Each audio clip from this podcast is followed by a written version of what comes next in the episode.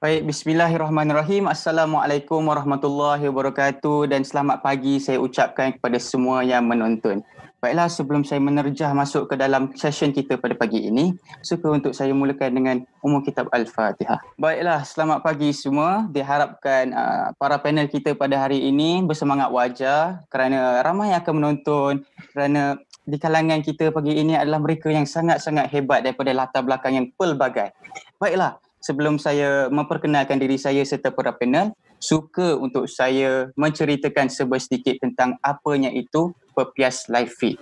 Baiklah, bagi mereka yang masih baru kepada Pepias Live Feed, anda boleh juga mengikuti, mengikuti kami di Facebook, YouTube dan juga Instagram iaitu Pepias Official. Tidak terlupa juga kepada mereka yang menggunakan aplikasi Spotify untuk mengikuti The Pepias Podcast kerana setiap session kita yang dilakukan dalam Pepias Live Feed ini akan disiarkan kepada Pepias Podcast. Jadi bila bosan-bosan tu bolehlah tengok kan daripada menyendu sorang-sorang. Jadi bolehlah saya masuk dalam apa itu Pepias Live Feed. Baiklah, Pepias Live Feed ini merupakan sebuah virtual studio yang dibawakan khas oleh Persatuan Pelajar Islam Selangor Darul Ehsan atau lebih dikenali sebagai Pepias. Virtual studio ini baru saja premier awal bulan April 2020 dengan sambungan daripada PMG Selangor Live Session.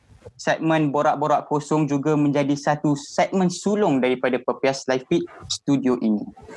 Untuk pengetahuan semua, PMG Selangor Live Session sudah on air sejak 1 April yang lalu.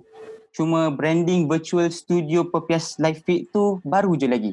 On top of that, since idea pun dah lama ada and tiba-tiba pula Pepias dan I think lah most of civil society tidak dapat nak buat program physically sebabkan uh, COVID-19. Kami baru ada kesempatan untuk buat live session ni. Jadi Alhamdulillah hikmah di sebalik COVID-19 yang tengah melanda ni at last kita bolehlah uh, go through dengan session-session seperti ini. Jadi itulah di kesempatan di sebalik kesempitan. Uh, begitulah orang selalu cakap. So PMG itu apa kan? Uh, orang selalu dengar PMG, PMG kan. So PMG itu Perkampungan Menara Gading iaitu program yang Pepias buat setiap tahun untuk pelajar-pelajar lepasan SPM, STPM dan STAP.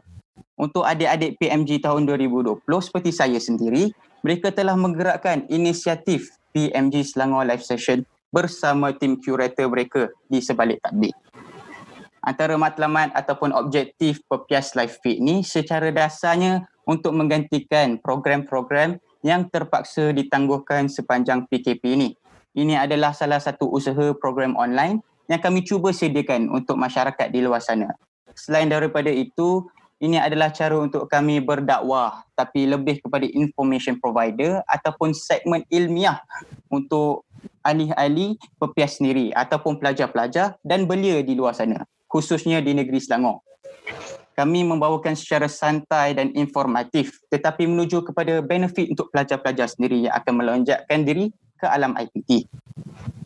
Jadi any issues yang kami bawa atau cadangkan konten daripada orang luar, kami berdasarkan kepada target viewers kami iaitu pelajar sekolah, mahasiswa dan juga belia.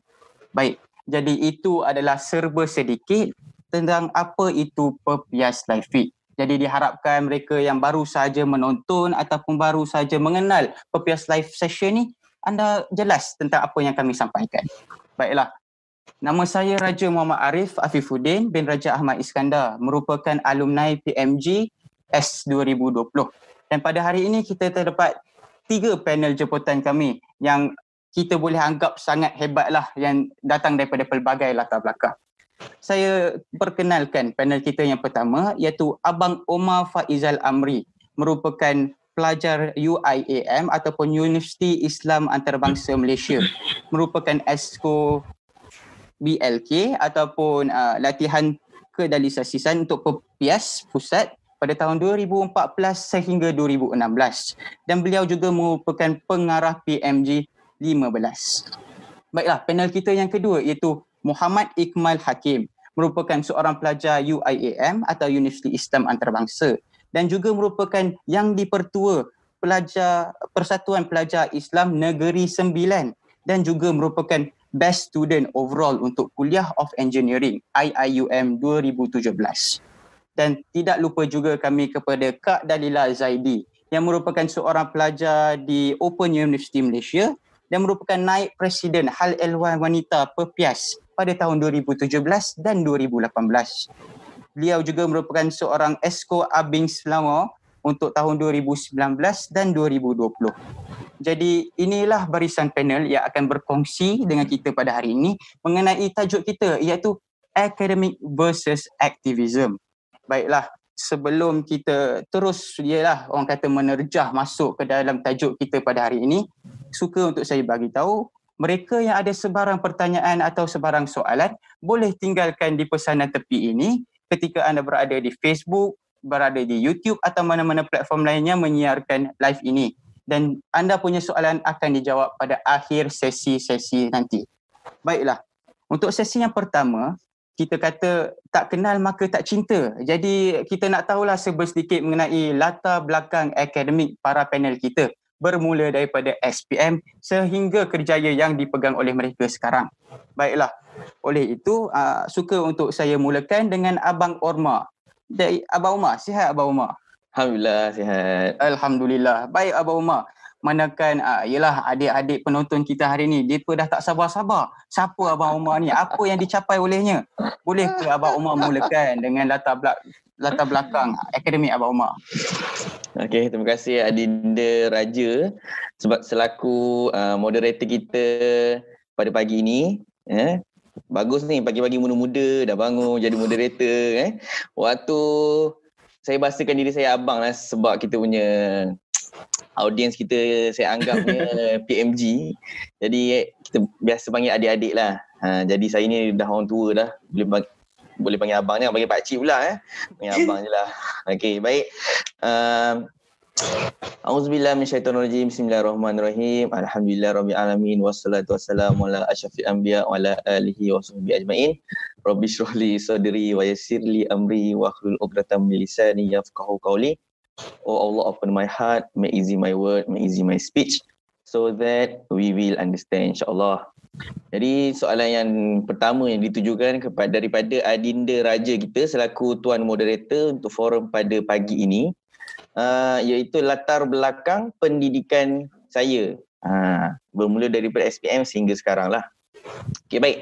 Uh, saya SPM Eh, jangan cakap resort kan. Resort tak payah cakap lah kot. Eh. Kita share saja sekolah mana. okay.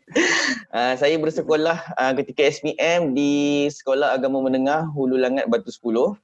Ataupun kalau orang Selangor ni kita biasa dengar nama Samten. Kita panggil Sam Batu 10 lah. Jadi Samten uh, di Hulu Langat. Sekolah Berasrama. Uh, ketika itu itu pada tahun 2009 pada tahun 2009 kemudiannya uh, pada tahun 2009 pada tahun 2010 saya masuk ke pusat asasi Universiti Islam Antarabangsa Malaysia ataupun kenal dengan nama Center for Foundation Studies International Islamic University Malaysia uh, CFSIIM kiranya pusat asasi untuk Universiti Islam Antarabangsa Malaysia. Pusat asasi UIA lah. Okey da- uh, dalam jurusan uh, asasi kejuruteraan Ha, okay. Foundation in Engineering uh, pada tahun 2010 dengan 2000, 2010 sampai 2011. Okay. Uh, ni saya nak cerita sikit. Okay, abang nak cerita sikit kepada adik-adik semua. Masa masa masuk uh, asasi UIA tu, dia ada dua jenis uh, placement test tau. Kita panggil exam macam exam dia nak test kita. Nak menentukan test tu kita duduk berapa lama dekat asasi ketika itu sekarang ni Allah Allah abang tak sure ada lagi ke tak sistem tu. Rasanya ada lagi. Dia ada dua jenis dua jenis exam yang akan menentukan sama ada kita uh, belajar asasi tu setahun setahun setengah ataupun dua tahun. Oh. uh, jadi dia ada dua jenis exam. Exam pertama kita panggil EPT English Placement Test. Dia akan uji English kita. English ni lebih kurang sama macam MUET punya exam. Okay Lepas tu dia ada APT, Arabic Placement Test. Ha, dia akan dia, dia, dia ada tentukan lah. Jadi kita akan daripada exam tu kita akan dapat level uh, result dia based on band. Band paling tinggi band 6 lah. Okay, band dia paling rendah band 4, band 5, band 6. Kalau kita dapat band 6, bahasa Inggeris, bahasa Arab pun dapat band 6, maka kita setahun je lah dekat asasi. Ha, jadi ketika ambil exam tu, uh, Alhamdulillah Arab abang exit exempted. Ha, Arab eh, sekolah Arab kan. Jadi kita dah Arab tu kita tak payah dah tak payah ambil bahasa Arab lah dekat asasi.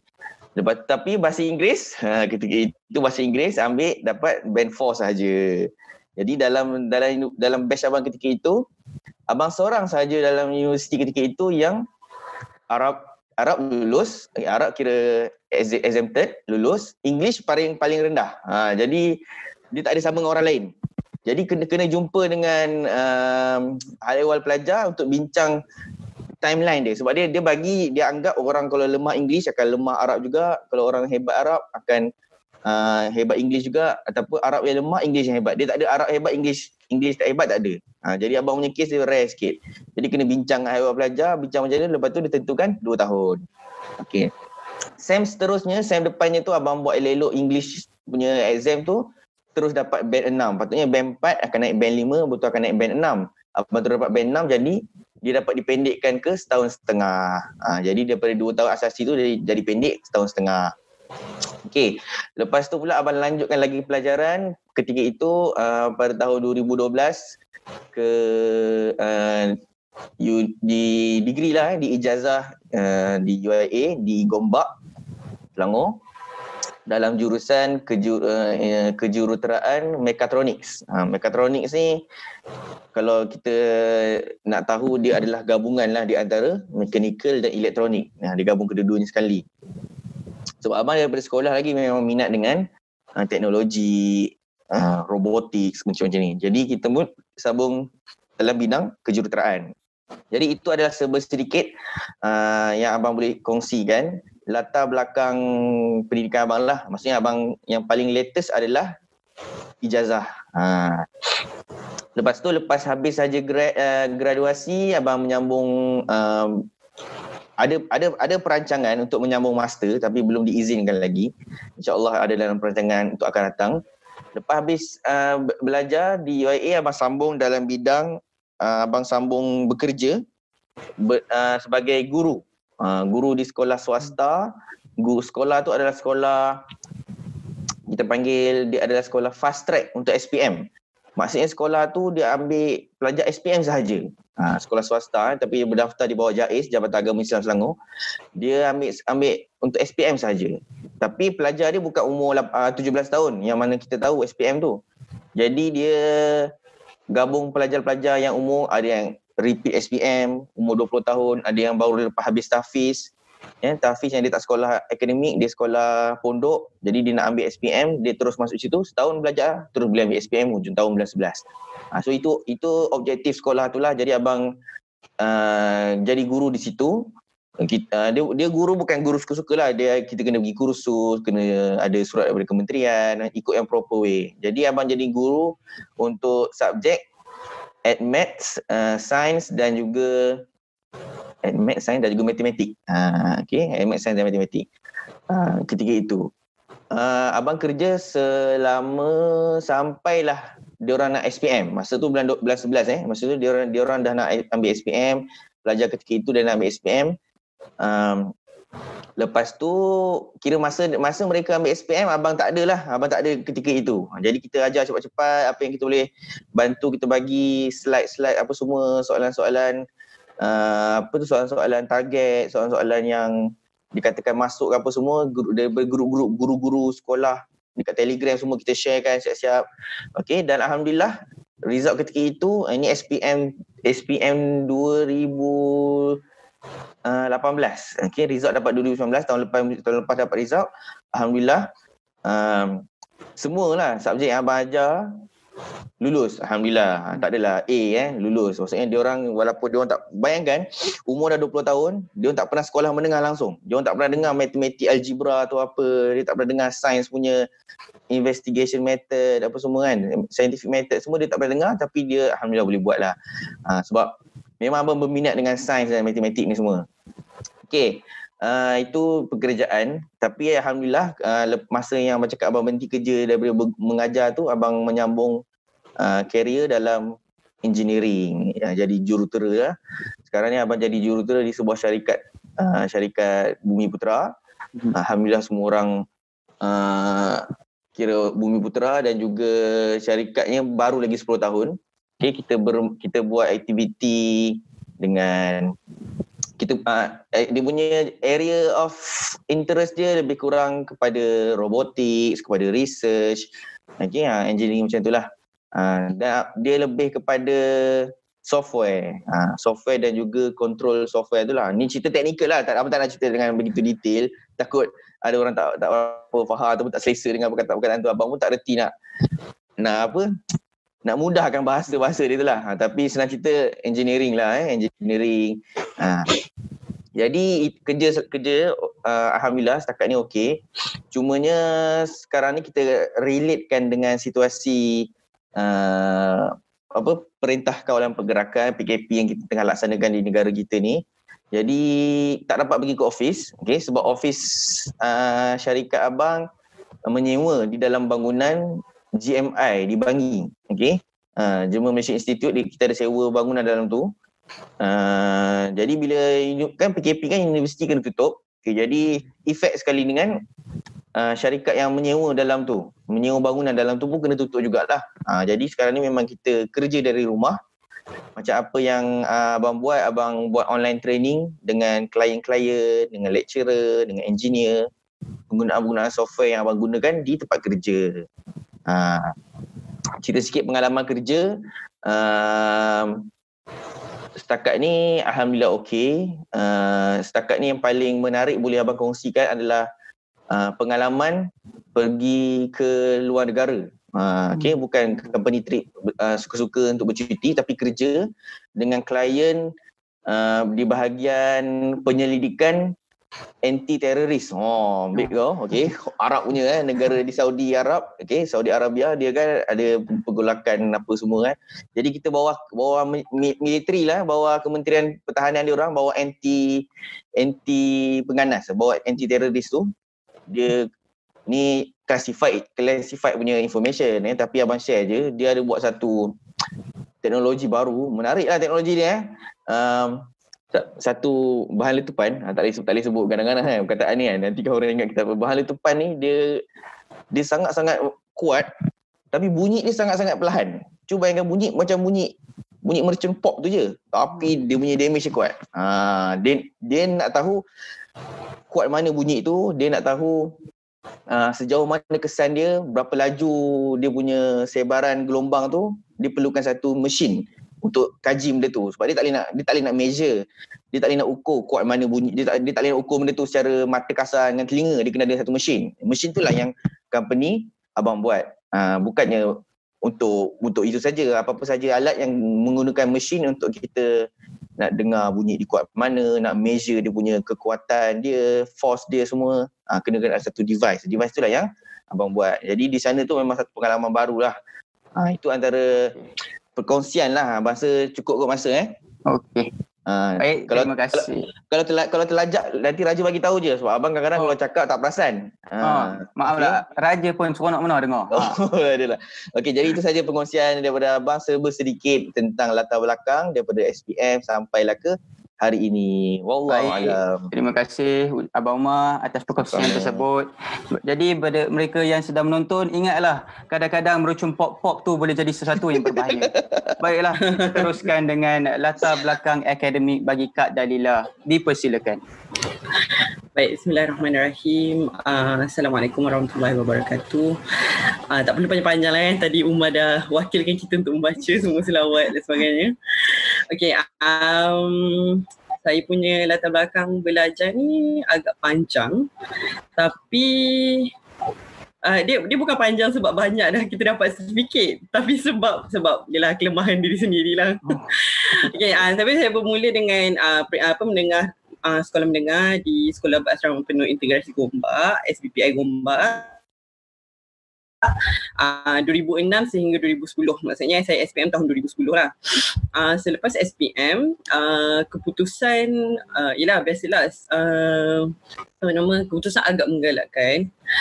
Uh, dan standard mentality uh, ni maksudnya kita bercakap tentang realiti lah. Standard mentality pelajar sekolah berasrama penuh dan juga boarding school lah.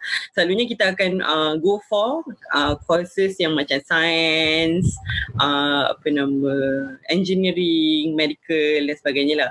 Sebab kita merasakan macam ada satu ego. Allah Alam lah, saya sendiri uh, sebagai apa nama bekas pelajar yang macam tu, saya sendiri mempunyai ego tersebut. Jadi pada waktu tu um, ketika mengisi uh, kita panggil apa yang nak apply tu? UPU, UPU. UPU ha. Ah, ketika ketika mengisi borang UPU saya sebabkan kita punya result okey maksudnya kita boleh apply uh, ke bidang sains dan juga kita boleh apply ke bidang yang sebenarnya kita punya ni lah. So saya memilih untuk memilih bidang sains. Saya uh, sebagai pilihan pertama.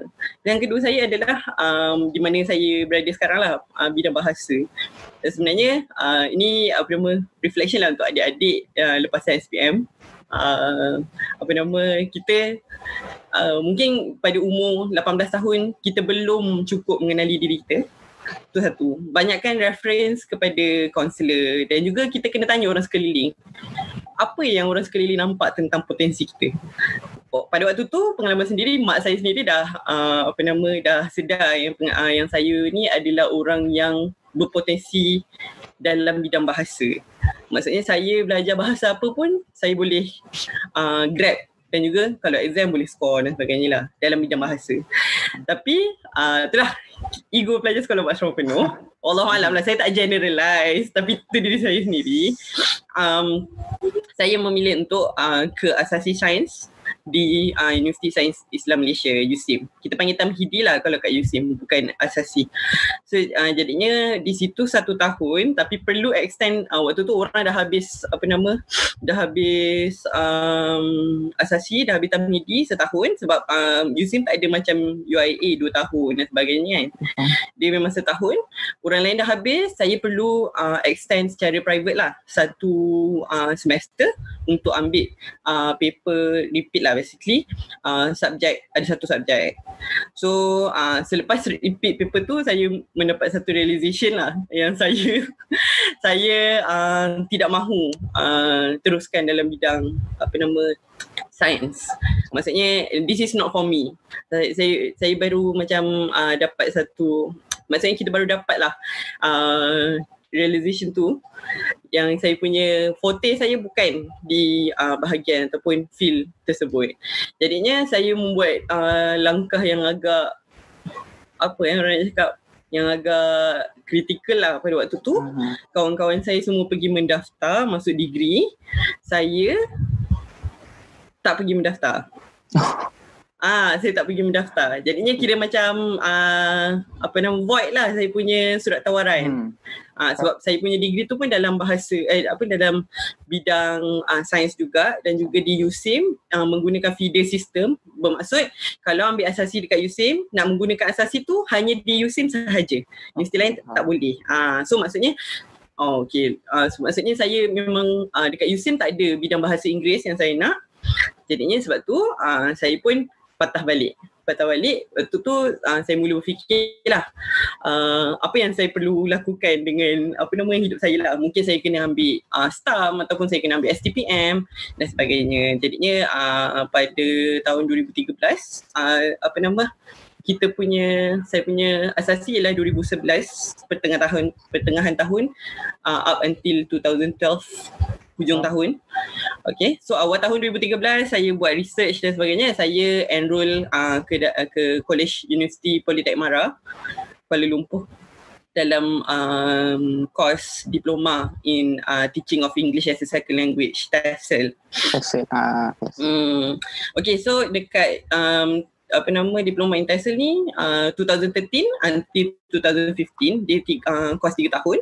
Uh, dan selepas apa nama uh, selepas habis uh, habis diploma uh, alhamdulillah diploma tu maksudnya bila kita ikut apa yang kita uh, memang kita punya forte dan juga passion kita. So it was a smooth uh, journey di diploma. Okey baik. Uh, walaupun uh, itu nanti kita akan cerita kemudian lah macam apa cabaran dia sebab saya pun uh, terlibat waktu tu sangat aktif dengan PPS dan sebagainya. So 2015 saya mula bekerja uh, right after saya pin, uh, habis praktikum uh, minggu depannya terus uh, masuk bekerja dapat dapat kerja pada hujung uh, pada minggu terakhir praktikum Okey. uh, interview, interview segala secara online dan terus dapat kerja. Yeah, tapi uh, itulah saya saya bekerja bukan dalam bidang uh, teaching dan sebagainya, bukan di education line. Saya bekerja dalam uh, bidang uh, sales and marketing for my first job. Okay. Lepas tu uh, yang tu adalah pada tahun 2015 up until 2016 December. Okey. Uh, January 2017 saya bertukar uh, kerja, upgrade lah basically sebab kita dapat better offer dan sebagainya. So uh, di sini saya bekerja dalam bidang public relation dan juga um, client uh, client relationship management lah. So maksudnya saya banyak uh, buat pitching dan sebagainya lah. Di sini uh, yang saya nak tekankan ialah um, dua apa dua perkara yang saya buat dalam hidup saya sepanjang uh, of for the past few years pada tahun 2017 tu adalah apa yang membantu saya dalam pekerjaan saya tahun 2017 tu. Hmm, maksudnya dua perkara tu ialah satu belajar bahasa Inggeris, kedua ialah terlibat secara langsung dalam uh, apa nama aktiviti-aktiviti NGO lah. Okey. Hmm. Jadi 2017 sampai ke tahun 2019, dua tahun setengah uh, saya bekerja di company tu dan kemudian bertukar company lagi. Tapi uh, dekat company baru tu um, bekerja secara kontrak 9 bulan. So sampailah bulan satu baru ni saya uh, apa nama kontrak habis dan saya juga berhenti kerja. Okey. Uh, dan juga sekarang uh, along along the way bermula tahun 2016 saya men, menjalankan uh, menjalankan saya apa nama ada buat uh, servis freelancing untuk uh, translation untuk proofreading semuanya material bahasa Inggeris lah. Okay. Maksudnya translation tu antara English Malay Malay English dan juga proofreading, proofreading adalah untuk uh, material bahasa Inggeris. So maksudnya saya uh, selalu membuat uh, proofreading untuk Cik, promote pula kan. saya buat pro, uh, pro, proofreading untuk uh, thesis belajar. Hmm. Saya juga buat uh, proofreading untuk uh, apa nama copy, marketing copy dan sebagainya lah. Dan um, untuk tahun apa untuk tempoh saya berhenti kerja bulan satu, uh, hujung bulan satu maksudnya bulan dua saya mula unemployed. Sampai sekarang saya unemployed. Kita, uh, saya meng, meleng, uh, melengkapkan saya melengkap. I, I completed uh, a course uh, copywriting course. So maksudnya lepas ni saya akan jadi certified copywriter lah.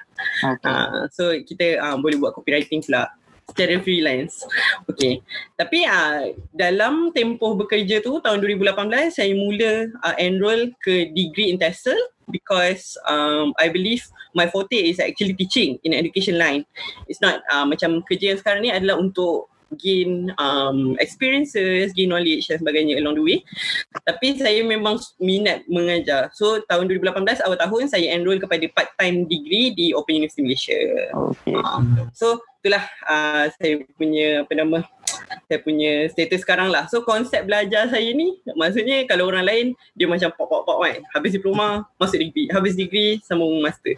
But uh, I believe in um, I believe in progressing in your own timeline basically maksudnya kita uh, jangan hidup atas timeline orang lain. So uh, ni untuk adik-adik semua lah saya, saya cakap uh, jangan rasa macam bila kita tengok kawan kita uh, kita start dekat starting line yang sama kita rasa macam we have to macam end dekat uh, ending line yang sama. Tak. So macam kalau saya sendiri saya suka konsep belajar yang macam ni. Saya slow but steady uh, I do not rush for uh, rush for graduation. I do not rush for macam certificate dan sebagainya. And as for me content is priority. Maksudnya kalau saya belajar benda tu saya bukan belajar untuk pass exam je. Saya nak belajar benda tu saya kena faham tu betul. Maksudnya kalau tak faham tu betul kan saya sanggup repeat lah paper, paper tu uh, sanggup repeat uh, subjek tu. Kalau kita tak belajar uh, apa nama full lagi. Sebab belajar, bila belajar part time ni dia lagi fleksibel. Dia boleh repeat bila-bila masa asalkan ada duit. So maksudnya bayar uh, repeat lah repeat lah subjek tu. Kalau rasa macam dapat C uh, apa nama semester tu kalau nak A untuk cantik kan kita punya apa nama uh, apa kita panggil tu transkrip uh, bo- boleh repeat sampai sampai cantik lah transkrip tu. Uh, tapi sampai bila kan habis belajar? Uh, so maksudnya kalau macam saya content is key lah. Uh, and uh, and it depends juga lah kepada individual punya needs dan juga background. Sebab ada orang dia nak cepat-cepat ada degree cepat-cepat ada apa nama uh, master. Sebab uh, dia uh, kepercayaan ataupun dia punya ni adalah um, mentality dia. Tak, tak saya tak cakap mentality ni salah. Mentality dia adalah apabila mempunyai sertifikat yang lebih tinggi um, job security is higher. Okay. Maksudnya kita nak secure job dan sebagainya lebih tinggi.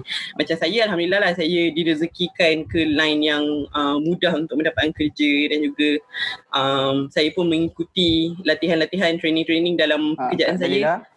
Oh dah ni okay. Ah, dah Hazai.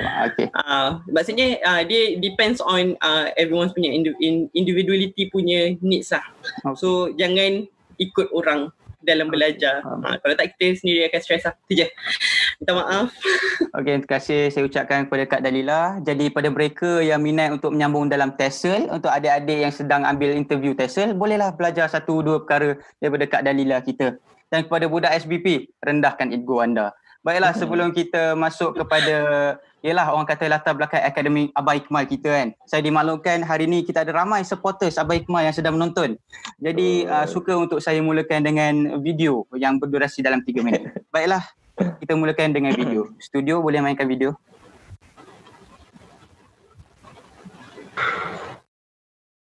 Level awards for bachelor degrees to the winners.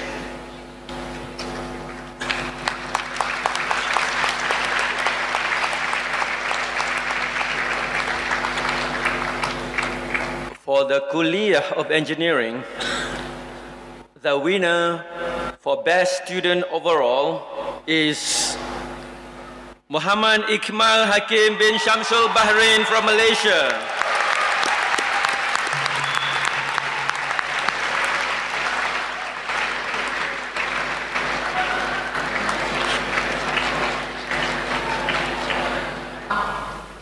My fellow brothers and sisters, don't ever forget to contribute back to the Ummah. As the IIUM graduates, there are four elements that should be nurtured within ourselves, which are idealism, intellectualism, activism, and spiritualism.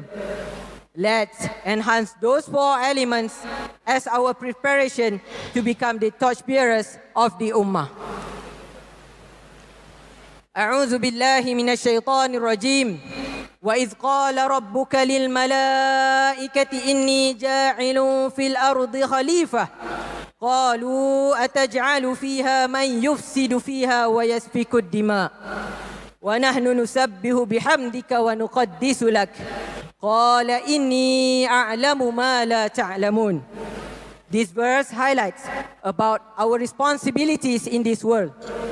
We are not only a servant of Allah subhanahu wa ta'ala, but also a Khalifa who must bring peace and kindness to the ummah.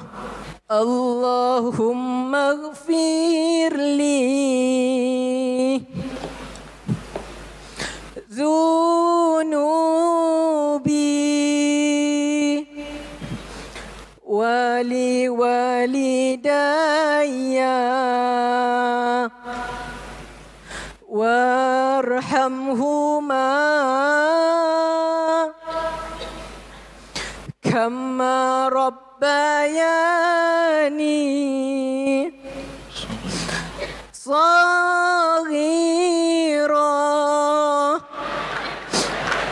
كما ربياني صغيرا. Allah ampunkan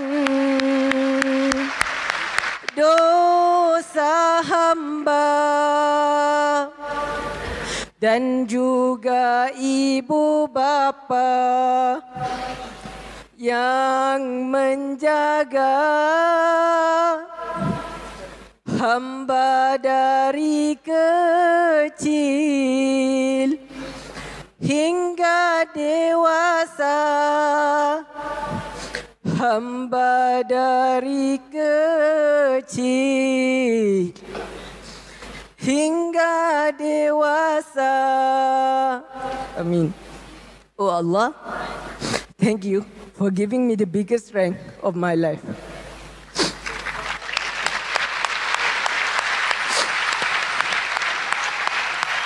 Ilmu dan budi telah diberi sebagai persiapan di luar nanti.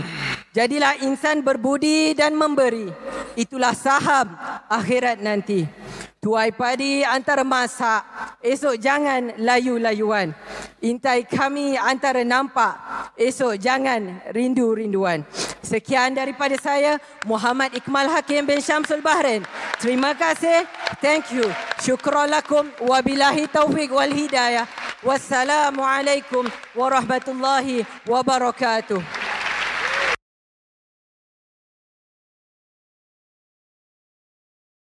Video yang disiarkan selama 3 minit. Ha, mesti yang menonton tu terpinga-pinga kan? Kenapa? Itu siapa? Jadi lepas ni kita akan tahu. Baiklah, kita akan teruskan dengan latar belakang akademik Abang Ikmal kita. Jadi dipersilakan saya. Silakan. Auzubillahiminasyaitanirrajim. Bismillahirrahmanirrahim. Assalamualaikum warahmatullahi wabarakatuh. Uh, pertamanya kita ucapkan alhamdulillah. Uh, syukur kepada Allah uh, kerana kita diberikan uh, uh, nafas untuk uh, berada di dalam bulan yang mulia ini. Dan uh, seterusnya saya ingin mengucapkan uh, terima kasih kepada Persatuan Pelajar Islam Selangor atas uh, jemputan untuk sesi uh, live di Facebook kali ini. Dan uh, Kedua tengok kan mana kau dapat video ni lagi kan. Mungkin jumpa kan. Aduh ya Allah. Okey jadi uh, uh, saya perkenalkanlah diri saya. Nama Muhammad Ikmal Hakim. Uh, berasal dari Negeri Sembilan. Uh, dan uh, kini masih lagi uh, seorang pelajar lah jadi sebelum saya pergi ke peringkat mana saya sekarang saya uh, perkenalkan dari peringkat uh, SPM dahulu. Jadi saya uh, sewaktu uh, tingkatan uh, 4 dan 5 saya bersekolah di uh, sekolah menengah agama di Negeri Sembilan Syekh Haji Muhammad Said. Uh, kemudian uh, itu pun di dalam uh, jurusan sains stream lah. Kemudian uh, selesai uh, SPM uh, melanjutkan pengajian di uh, asasi pusat pengajaran asasi UIA di UIA PJ uh, dan ketika itu saya um, dapat buat asasi selama satu tahun. Uh, rezeki waktu tu dapat buat satu tahun. Uh, seperti yang uh, saudara Umar sebutkan tadi uh, kena lepas eh, ujian kan? Ujian bahasa Inggeris dengan bahasa Arab. Jadi ketika itu saya dapat uh, tak sangka lah dapat lepas bahasa Arab tu Uh, tapi hebat, untuk hebat. English untuk English uh, waktu tu dapat level 6. Ha uh, ni kita kena belajar banyak dengan Kak Dila Kak Dalila ni kan. Hmm. Okey. Jadi dari sini dapat buat setahun uh, dalam kejuruteraan. Habis kita pergi ke UIA Gompak pada uh, pada tahun 2013 uh, sambung pengajian dalam ijazah uh, saya memilih kejuruteraan mekatronik sama macam Umar uh, dan tapi kami tak satu batch lah. Uh, okay, uh, lepas tu uh, selesai selama empat tahun, uh, saya sambung lagi pengajian. Uh, saya tamat pengajian pada tahun 2017 jadi uh, yang kalian tengok tadi video tu ialah pada tahun 2017 uh, dan ketika uh, majlis itu uh, sedang berlangsung uh, waktu tu saya sedang menyambung pengajian dalam peringkat uh, inilah uh, master. Uh, dan master tu saya ambil dalam bidang uh, sains dalam kurungan kejuruteraan mekatronik lah uh, yang ada di UIA Gombak. Tetapi uh, master tu saya ambil di dalam uh, mood. Kita ada mood dia ada tiga mood kalau di UIA ada uh, full research. Kalau ni untuk engineering lah yang saya ambil ni. Uh, lepas tu ada mix mode separa pergi kelas, separa kita buat research. Kemudian kita ada uh, sepenuhnya kelas. Uh, jadi saya mengambil yang tengah-tengah tu, mix mode kita panggil. Dan uh, Alhamdulillah pada tahun ini dah selesai menghantar saya punya tesis. Uh, dan sekarang ni sedang menantilah menanti keputusan insyaallah kalau kira-kira tak bulan ni bulan depan dapat kan dan sementara uh, saya menunggu ni juga uh, saya juga terkini menjadi uh, research assistant okay, uh, kepada saya punya pensyarah uh, di dalam kajian yang saya sedang lakukan di master lah uh, dan kajian tu berkaitan bagaimana untuk membantu uh, pelajar uh, yang buta yang tak dapat lihat ni uh, untuk belajar.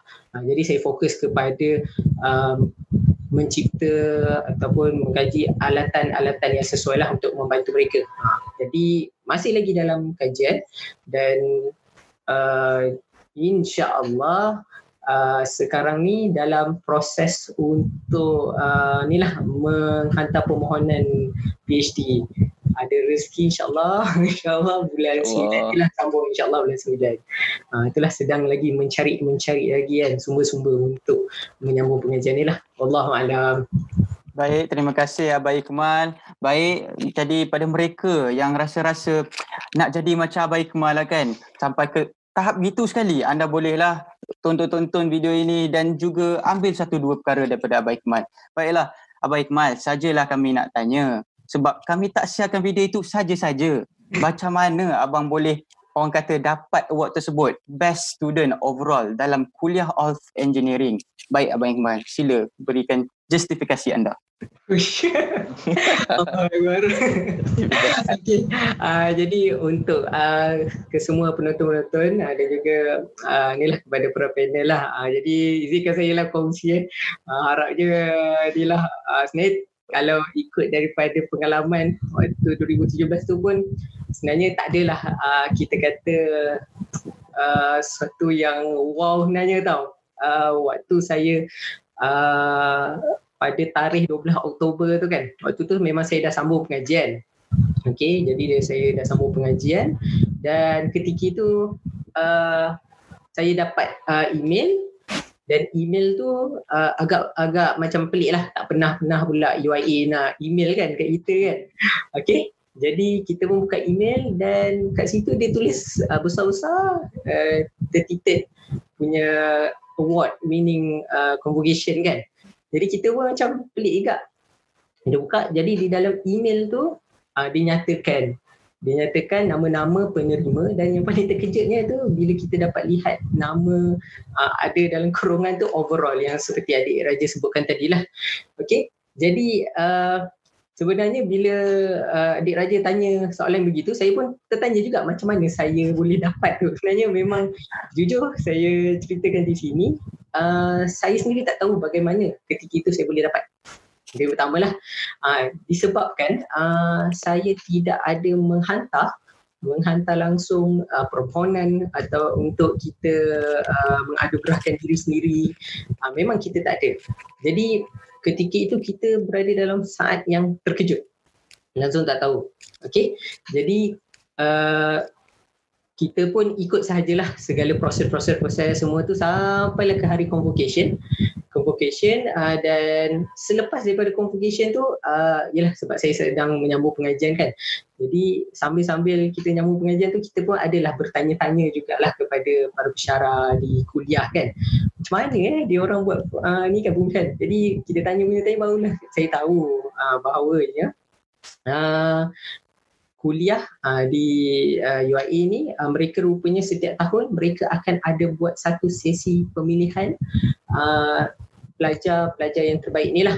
Uh, sebab mereka akan pilih pelajar terbaik keseluruhan.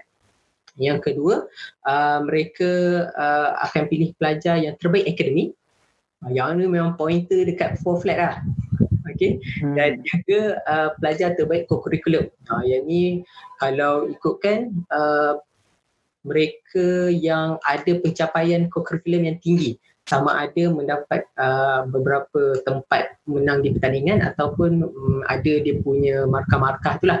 Uh, jadi daripada situ rupanya mereka ni membuat tapisan. Jadi Uh, dan saya tak tahu memang kita tak ada dapur bincangan kita tak tahu macam mana cuma ada dalam tu semuanya yang membincang tu lah jadi kita uh, rezeki waktu tu terpilih. Okey? Dan uh, sebenarnya saya agak terkejut lah uh, bagaimana saya boleh uh, dipilih. Uh, disebabkan saya rasa uh, kalau kalau kita nak bandingkan dari segi akademik tu pun uh, sebenarnya ada lagi kawan saya yang dia lagi cantik dia punya keputusannya. Uh, kalau dari segi co-curriculum pun dia pun lebih kurang sama. Uh, jadi kita pun tak tersangka lah macam mana boleh dapat tu. Uh, cuma waktu tu kita ucapkan rasa syukur sahaja uh, pada masa yang sama agak terkejut. Itu je lah saya boleh kata. Uh, akan tetapi kalau anda, okay, kalau adik-adik di sini, uh, para penonton berminat lah untuk Uh, kalau di UIA untuk mengadukrahkan diri sendiri tu anda rasa uh, keputusan anda baik anda rasa uh, anda punya uh, kita kata co-curriculum aktif, cantik semua anda boleh uh, pergi ke universiti masing-masing cuba tengok ada tak dia keluarkan borang-borang untuk memohon? Ah dari situ anda boleh cuba mohon dan mereka akan buatlah uh, tapisan-tapisan yang seterusnya lah. Uh, jadi uh, itu yang saya dapat tahu. Kalau contoh macam saya sekarang ni di peringkat master uh, saya nak cuba juga, uh, saya boleh cuba tapi saya, saya dah cukup itu kot. Okey itu je lah. Wallahualam. Baik, terima kasih Abah Ikmal. Jadi itulah bagaimana Abah Ikmal kita boleh dapat award tadi dalam video 3 minit tadi. Jadi rasa-rasa pada mereka yang akan masuk ke dunia universiti yang nak dapat anugerah tu bolehlah cuba mohon. Tapi pada mereka yang rasa malu, buatlah sebaiknya di alam universiti kerana ada yang memerhati. Mana tahu suatu hari nanti anda dipilih menjadi student best ataupun overall dalam apa-apa bidang atau jurusan yang diambil. Baiklah, jadi itu adalah serba sedikit mengenai latar belakang akademik para panel kita pada hari ini. Maka terbuktilah apa yang saya cakap awal tadi. Mereka ni orang yang hebat-hebat jadi saya rasa kecil kat sini sebagai seorang moderator. Baiklah, saya akan teruskan dengan satu soalan. Saya akan teruskan dengan satu soalan untuk uh, para panel kita yang akan dijawab oleh setiap seorang lah. Baik, memandangkan uh, tajuk kita hari ini adalah mengenai academic versus activism. Sudah tentulah abang-abang dan kakak yang ada depan saya ni mereka di kalangan orang yang melibatkan diri dalam dunia activism. Jadi sukalah untuk saya tanya, bilakah abang-abang dan kakak semua ni bermula menjejakkan kaki dalam orang kata aktiviti aktivism dan uh, kenapa anda memilih untuk menjejakkan kaki dalam aktiviti aktivism ini baiklah saya mulakan dengan uh, abang Ikmal okey baik Okay, baik. Uh, masih kepada saudara Raja, Adik Raja atas uh, soalan tadi. Okey, jadi soalannya bagaimana boleh terlibat uh, dalam aktiviti uh, social ni, aktivism ni ataupun persatuan ni lah. Baik, uh, jadi ini pun sedikit perkongsian lah pengalaman kan. Jadi segalanya bermula, uh, dia mesti ada permulaan kan. Jadi pengakhirannya tak ada lagi uh, Melainkan Melainkan dah tak ada kat dunia ni uh, Itu pengakhirannya lah Jadi bermulanya uh, di UIA Okay, di UIA PJ uh, di ketika itu diperkenalkan dengan uh, inilah persatuan uh, anak negeri ni. Uh, jadi di situ uh, sebenarnya saya uh, bersama dengan seorang rakan baik inilah uh, pergi ke perhimpunan tu lah. Okay, di mana anak negeri berkumpul dan juga adalah sesi-sesinya kan. Uh, dan daripada situlah uh, dapat jumpa dengan persatuan anak negeri. Namun demikian, uh, sewaktu saya di UIAPJ, saya tak dapat nak aktif uh, di dalam persatuan tersebut disebabkan setahun tu subhanallah. Uh, saya tak pastilah keadaan setahun sekarang macam mana kalau pelajar-pelajar sistem di UAE tapi waktu ketika saya dengan uh, kita kena ambil kelas yang agak panjang Uh, terutama yang bahasa Inggeris tu. Jadi kelas dari pagi sampai ke malam dan agak sukarlah uh, untuk saya cuba libatkan diri uh, dengan aktiviti-aktiviti di sana dan termasuk juga persatuan-persatuan ni lah. Uh, dan juga uh, ketika saya baru masuk di asasi itu, di situ pun saya baru mula nak berjinak-jinak jugalah uh, sebab waktu uh, saya uh, jejakkan kaki ke alam universiti tu itulah pertama kali saya uh, inilah pertama kali saya uh, nak hidup di asrama Uh, sebab saya tak pernah duduk kat asrama sebenarnya. Uh, saya banyak uh, sekolah harian kan. Uh, jadi kat situ bermulalah uh, saya punya perubahan hidup. Uh, okay, nak menjebakkan dirilah. Baik, uh, kemudian uh, waktu asasi tidak beberapa aktif. Tetapi uh, saya masuk ke alam degree ketika itu uh, mula mengaktifkan lagi diri dengan Persatuan Pelajar Islam Negeri Sembilan ni lah. Uh, ketika itu saya dapat berjumpa dengan senior-senior dan juga beberapa kenalan-kenalan yang ada. Uh, ketika itulah baru mula berjilat tapi masih lagi tidak aktif lagi. Uh, saya ambil masa. Okay, step by step. Sebab kalau ikut uh, apa latar belakang hidup saya ni saya tak adalah aktif sangat di zaman sekolah. Jadi waktu saya masuk belajar degree ni uh, barulah sikit sikit sikit sikit mencubakan diri sampailah hari ni. Uh, di dalam persatuan dan juga uh, kalau di peringkat uh, di universiti adalah beberapa tapi tidak banyak lah ada dalam dua tiga uh, society yang saya uh, ikuti untuk ni lah libatkan diri dengan aktiviti aktivism ni lah. Dan uh, soalan yang kedua tadi yang adik Raja tanyakan kenapa saya memilih untuk libatkan diri? Uh, jujurnya disebabkan motivasi daripada kawan saya ni. Uh, ni yang yang paling utama ni lah. Uh, kawan saya yang ketika masuk di asasi bersama saya tapi selepas tu dia berpindah dia belajar di tempat lain pula dia memberikan saya satu motivasi sebab dia kenal saya. Daripada zaman sekolah dia tahu 100% macam mana saya ni sebab kita memang dari kecil berkawan. Dia tahu bagaimana saya ni dan juga apa yang patut saya mencuba ketika berada di universiti ni kan. Uh, jadi titik pertama saya libatkan diri di uh, malam tautan tu perhimpunan tu juga disebabkan dia dia memberi motivasi supaya saya ni kena beranikan diri untuk berkenalan dengan orang lain untuk ubah uh, gaya hidup. Uh, dan dia sangat sangat uh, rakan yang supportif lah. Okey? Okey daripada situ uh, setelah dia uh, dah bagi macam-macam motivasi dia tengok dia pula pindah kan dia tinggalkan kita seorang lah kan.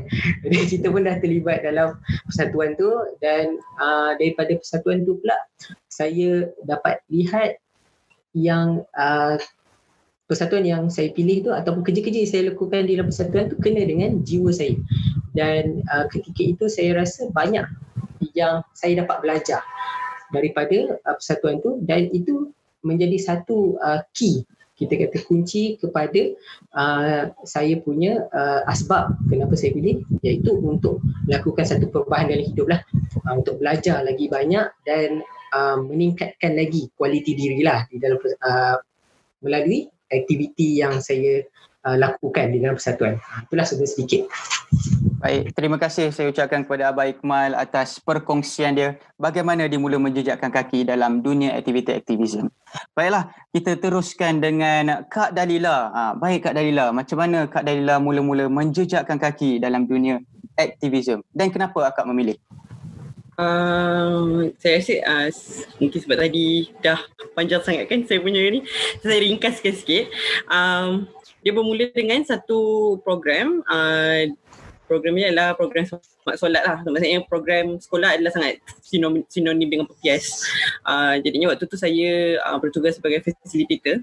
Um, saya rasa waktu tu sama program dengan Umar sebagai saya tak pastilah tapi um, pada waktu program tersebut uh, kita meng- menjalankan uh, macam tahsin solat lah dan juga kita uh, kita berbincang dengan adik-adik tentang uh, tiga rukun uh, rukun qalbi, fi'li dan juga qawli kan.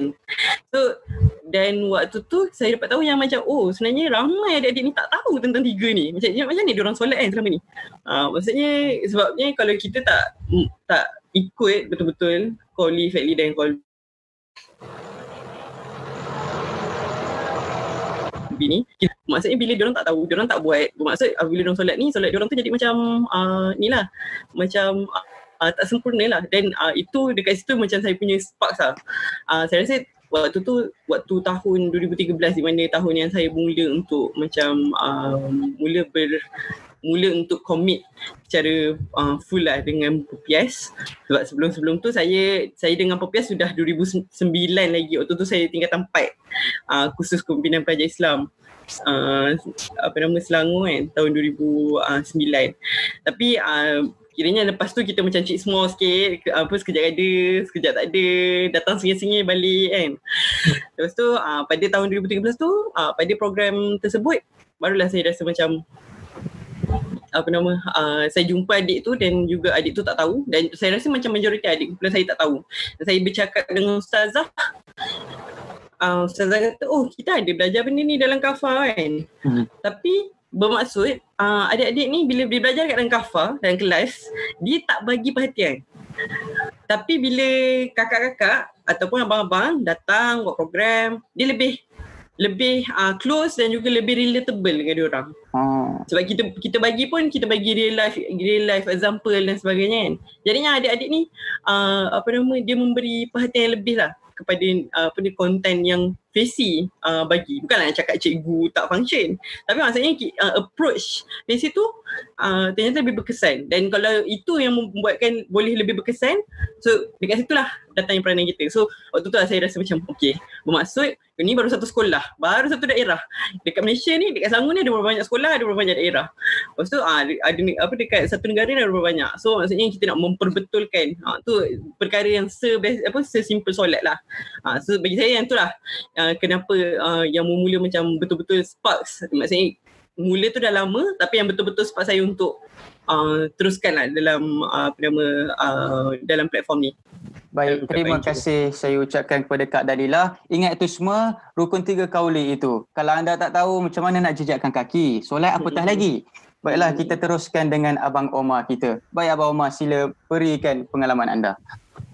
Okay, baik, terima kasih Adinda Raja selaku tuan moderator dan juga panel-panel kita yang dirahmati Allah Wa serta penonton yang dikasihi sekalian. Okay, baik, uh, nak cerita pengalaman ya dalam bina aktivisme ni. Um, first sekali kita kena tahu dulu lah aktivisme ni, aktivis ni apa sebenarnya kan. Ada orang kata kalau kita google aktivis ni, kalau di bahagian barat sana dia lebih kepada political punya. Banyak bukanlah, dia banyak kalau yang keluarnya pasal political punya protes, oppress kan. Okay, aktivis yang kita masuk kat sini secara general. Eh. Secara general, um, kalau ikut kamus Dewan edisi keempat ni, dia kata seseorang yang melibatkan diri dalam kegiatan le, secara aktif, aktif dan agresif. Ha, okay, itu dia katalah. So, tapi kita tak naklah sampai agresif, kita nak sampai aktif je. Okay. So kalau ikutkan uh, sebenarnya, dia macam dalam DNA abang tu sendiri memang dah ada kot aktivis okay.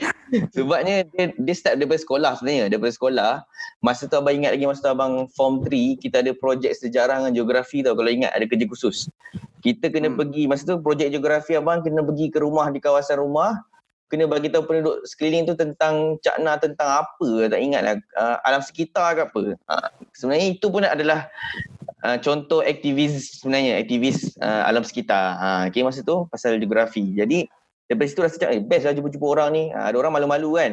Hmm. Nak, nak nak nak ketuk loceng rumah orang, nak bagi salam, nak interview je. Tapi abang suka benda-benda macam tu. Suka tanya-tanya orang, uh, pakcik sihat apa semua, ambil gambar, dan report. Mencapak. Ah, itu daripada sekolah. Bahasa-bahasa kita lah eh. Kita mencapak poyo. Itu memang ada dalam baka lah. kita. Okay. Uh, lepas tu pula bila dah masuk ke asasi ni, macam yang sebab pengalaman abang dengan Abang Ikmal lebih kurang sama. Walaupun kita berbeza badan gabungan negeri. Eh, Abang Ikmal dia Negeri Sembilan, saya Selangor. Jadi um, dalam apa tu masa kita asasi tu ada perhimpunan anak-anak negeri. Ketika itu sebenarnya NGO ni di dalam UIA dia bukannya benda yang berdaftar. Dia adalah uh, latar-latar belakang. Dia dia di belakang macam macam kongsi gelap. Okay, ha, lebih kurang macam tu lah. Okay, maksudnya ada perhimpunan bayangkan malam tu lepas maghrib okey siapa anak negeri Selangor kumpul kat sini siapa anak negeri Perak kumpul kat sini macam tu kita pun tak tahulah kita oh kena kumpul anak negeri ke okay, kita kumpul lah ingat kan ada nak nak buat pemilihan bola sepak ke apa ke kan ikut negeri. Sekali tu uh, ada ada perjumpaan NGO pepias lah masa tu kan. Uh, lepas tu dia dia promote kita akan jadi promote dia senang je. Siapa minat kat sini jadi fesi? Kita jumpa dengan adik di sekolah kita buat program kita galakkan adik-adik tu jadi baik. Oh. macam best lah. Seronok abang saya nak join lah itu kan. Waktu tu lah. Lepas tu tiba-tiba Pak Gad datang security datang. Ni apa pimpinan-pimpinan ni? Okay? mana mana surat? Eh, ni daftar dari mana? Ni kelab mana ni kan? Oh, tak ada. So kena bersurat waktu tu macam eh pasal tu haram kan aku join ni kan? Uh, tapi lepas tu dia whatsapp sebab kita dah isi nama masa kita datang tu dia whatsapp Ha, nanti jumpa dekat surau ni buat kecil-kecilan je kan. Macam kelakar lah waktu tu. Ha, tu waktu ketika kita diasasi Ha, jadi sejak pada situlah uh, makin aktif. Pertama sekali abang join uh, Pepias Cawangan Petaling Jaya sebab masa tu asasi di Petaling Jaya. Pepias Cawangan Petaling Jaya. Uh, kemudian um, join lagi uh, apa nama dia masa dah masuk degree jadi Cawangan Gombak pula. Ha, hmm. dari situ. So daripada senang cerita kalau ikut dia punya timeline dia memang abang punya bidang ni dia, dia ke arah uh, facilitator. So jadi ESCO pun ESCO BLK kan uh, hmm. Badan Latihan dan Kaderisasi. Uh, waktu tu so lebih kepada buat modul program PMG, KKPI yang PPS punya program ni memang kita join secara aktif dan agresif. Okay, macam tu sekali. terlampau, terlampau agresif. Terlampau, terlampau agresif. Tapi yang bestnya, uh, ni cerita sikit lah kan. Masa tu PMG 11, uh, Raja berapa lama lagi masa eh? Takut terlajak lagi ya. Ada dalam seminit lagi. Oh, seminit lagi. Okey, sikit je lah cerita kalian tu. Laju, laju, laju. Okay. Masa tu uh, PMG 11 ni, awal lagi. Mesti semua tak lahir lagi masa tu. PMG 11 waktu tu. Okay. Saya jadi Fesi. Okay, waktu tu. Saya peserta, saya peserta. Sebenarnya jadi bendahari. Jadi bendahari. Bendahari, tiba-tiba Fesi tak cukup. Hmm. Uh, kena jadi Fesi. Jadi waktu tu peserta oh. Dalila. Bayangkan kita kita Fesi tau. Tapi kita umur 18 tahun. Dan kita sebaya dengan peserta. Uh, hmm. Jadi macam Uh, satu satu satu eh, poyo poyo. Kita poyo tua lah. Macam oh, abang uh, gitu kan. Padahal kita muda lagi. Sebab abang daripada sekolah memang masuk awal. Jadi hmm. kalau abang ambil, ambil SPM umur 16 tahun masuk uh, masuk UIA umur 17 tahun awal setahun pada orang lain. Sebab memang tahun lompat. Uh, jadi memang awal pada orang lain lah. Jadi itu antara pengalaman-pengalaman yang menarik lah. Nanti kita akan share lagi dalam uh, sesi-sesi yang seterusnya Baik, terima kasih saya ucapkan kepada Abang Omar kita. Baik, ah, saya rasa anda semua dah clear kot. Kalau lepas musim PKP ni, jaga-jagalah takut Abang Omar datang ah, bunyikan loceng pintu anda. Baiklah, sekarang kita akan masuk ke sesi kedua. Ah, sedar-sedar dah masuk sesi kedua dah. Di mana kita akan masuk lebih sikit ke dalam tajuk kita mengenai macam mana abang-abang dan panel kita kita pada hari ini uh, handle uh, diri mereka ketika berada dalam uh, aktiviti aktivism. Baik, jadi soalan pertama akan saya uh, tujukan kepada Abang Omar. Oh. Soalannya ialah apakah katakan ups and downs abang lah ketika oh, handle oh. pepias ni di usia yang muda.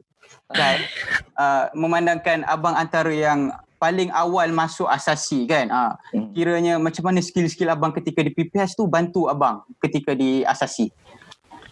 Okey baik. Uh, terima kasih sekali lagi adik uh, moderator Raja eh dan juga panel, panel lain serta penonton yang dikasihi sekalian. Uh, ups and down ni eh. Ups and down ni adalah satu satu benda yang sebenarnya saya simpan rapi, kunci, mangga, gari, simpan dalam hati siap-siap lah, simpan dalam otak supaya tak nak buka dah. Uh, especially yang bahagian down tu. Bahagian up tu kita okay. Okay. Uh, up tu seronok cerita kat orang kan. Kegemilangan masing-masing, poyo-poyo semua. Tapi down tu yang tak best lah. Okay, baik uh, apa yang abang kata ups and down tu first kali abang di dilimpahkan uh, kesyukuran sebab abang dikelilingi oleh senior-senior waktu tu yang sangat-sangat menjaga kita Cuba bayangkan ya abang ada seorang nakib. Oh gitu eh. Kalau dia dengar lah sini eh. Nakib tu sampaikan abang punya handphone hilang. So masa tu masa tu kita kiam mulia dekat masjid. Masa tu solat puasa, bulan puasa kita kiam mulia dekat masjid UIA. Tidur bangun-bangun handphone hilang. Tak sedar handphone tu terkeluar daripada poket. Orang ramai-ramai tidur kat masjid tu memang hilang lah handphone. Okay jadi dia belikan handphone. Okay kalau kita nak pergi program. Uh, sampai macam tu sekali eh. Kalau kita nak pergi program dia tak ada masa tu abang tak ada kereta, tak ada motor, dia dia hantarkan, dia siap bagi pinjam motor. Motor dia abang rosakkan, dia kata tak apa, tak payah repair padahal rosak tu. Apa tu apa tu dia punya chassis tu pecah tau sebab uh, rantai dia libas enjin pecah. Jadi oh. dia kata tak payah bayar. Kalau ikutkan tu memang beribu lah kena kena bayar. Kiranya kan. jambu lah ni. Jambu apa pula? Muka pecah jambu tak ada. Jambu sini. Bukan. Maksud tu maksudnya sini-sini yang begitu berjaga. Itu up saja lah. Tapi yang down ni adalah abang boleh katakan um, dalam bidang uh, keseimbangan di antara pelajaran akademik dan juga uh, uh, aktivis, aktivis dalam NGO PPS ni lah abang boleh kata macam tu. Jadi ada juga satu ketika di mana abang punya akademik kira kena kena cerita pointer eh. Pointer awal-awal tahun tu memang okey lah. 3 point something lah tak ada 3.5 kan 3.4 3.2 masuk tahun kedua abang mula jadi obses ha okay obses dengan pepias. Hmm. sampai kan senang cerita kan semua program kita turun lah. Okay, semua program kita turun semua program kita jadi PC semua program kita kita nak ada Lepas eh. lepas dia dia lagi. Lepas Umar Umar lagi. Umar Umar lagi. Ha, macam tu lah dia, dia, dia punya cerita dia. Jadi macam, jadi akhirnya uh, pelajaran agak sedikit terabai. Ter, uh, termasuklah dengan faktor-faktor seperti hal-hal peribadi lah yang abang rasa tak boleh share kat sini. Hal peribadi yang menyebabkan mengganggu proses pelajaran tu. Sampai kan Hmm. ketika itu, kan tadi abang kata abang memang berminat dengan engineering apa semua kan. Ketika itu abang rasa macam, ish aku sebenarnya tak minat engineering. Ha, aku suka jadi moderator ke, jadi speaker ke macam tu. Ha, sampai kan abang jumpa dengan kaunselor UIA. Kena buat appointment, jumpa kaunselor UIA uh, di Temu Ramah. Kita buat ujian personality lagi sekali. Memang dapat result. Memang kalau ujian kerjaya tu memang ke arah tu lah. Advocator ke, speaker ke macam tu. Okay? Jadi memang lari daripada bidang engineering. Ha, tapi dalam masa abang tengah ambil engineering lagi. Masa tu tengah tengah ijazah. Jadi pointer abang sedikit semalak, eh, sedikit sebanyak berkurangan-berkurangan. Sebab ada yang fail. Ha, ni reality eh. Ha, ni ada yang fail. Ha, ni ni contoh yang tak baik lah. Tapi abang nak cerita sebab nanti ada ada kebaikan dia nanti yang kita boleh ambil. Ada fail. Jadi bila abang fail abang kena repeat. Sem sebelum sem selepasnya orang dah ambil subjek lain abang kena ambil subjek yang sama repeat. Itu yang pernah lah juga sekali atau dua kali kelas dengan uh, Ikmal. Ha, okay, ada sekali kita kelas sama-sama. Dua kali ke tiga kali saya tak ingat. Okay, ada. Kalau ikutkan Ikmal ni junior.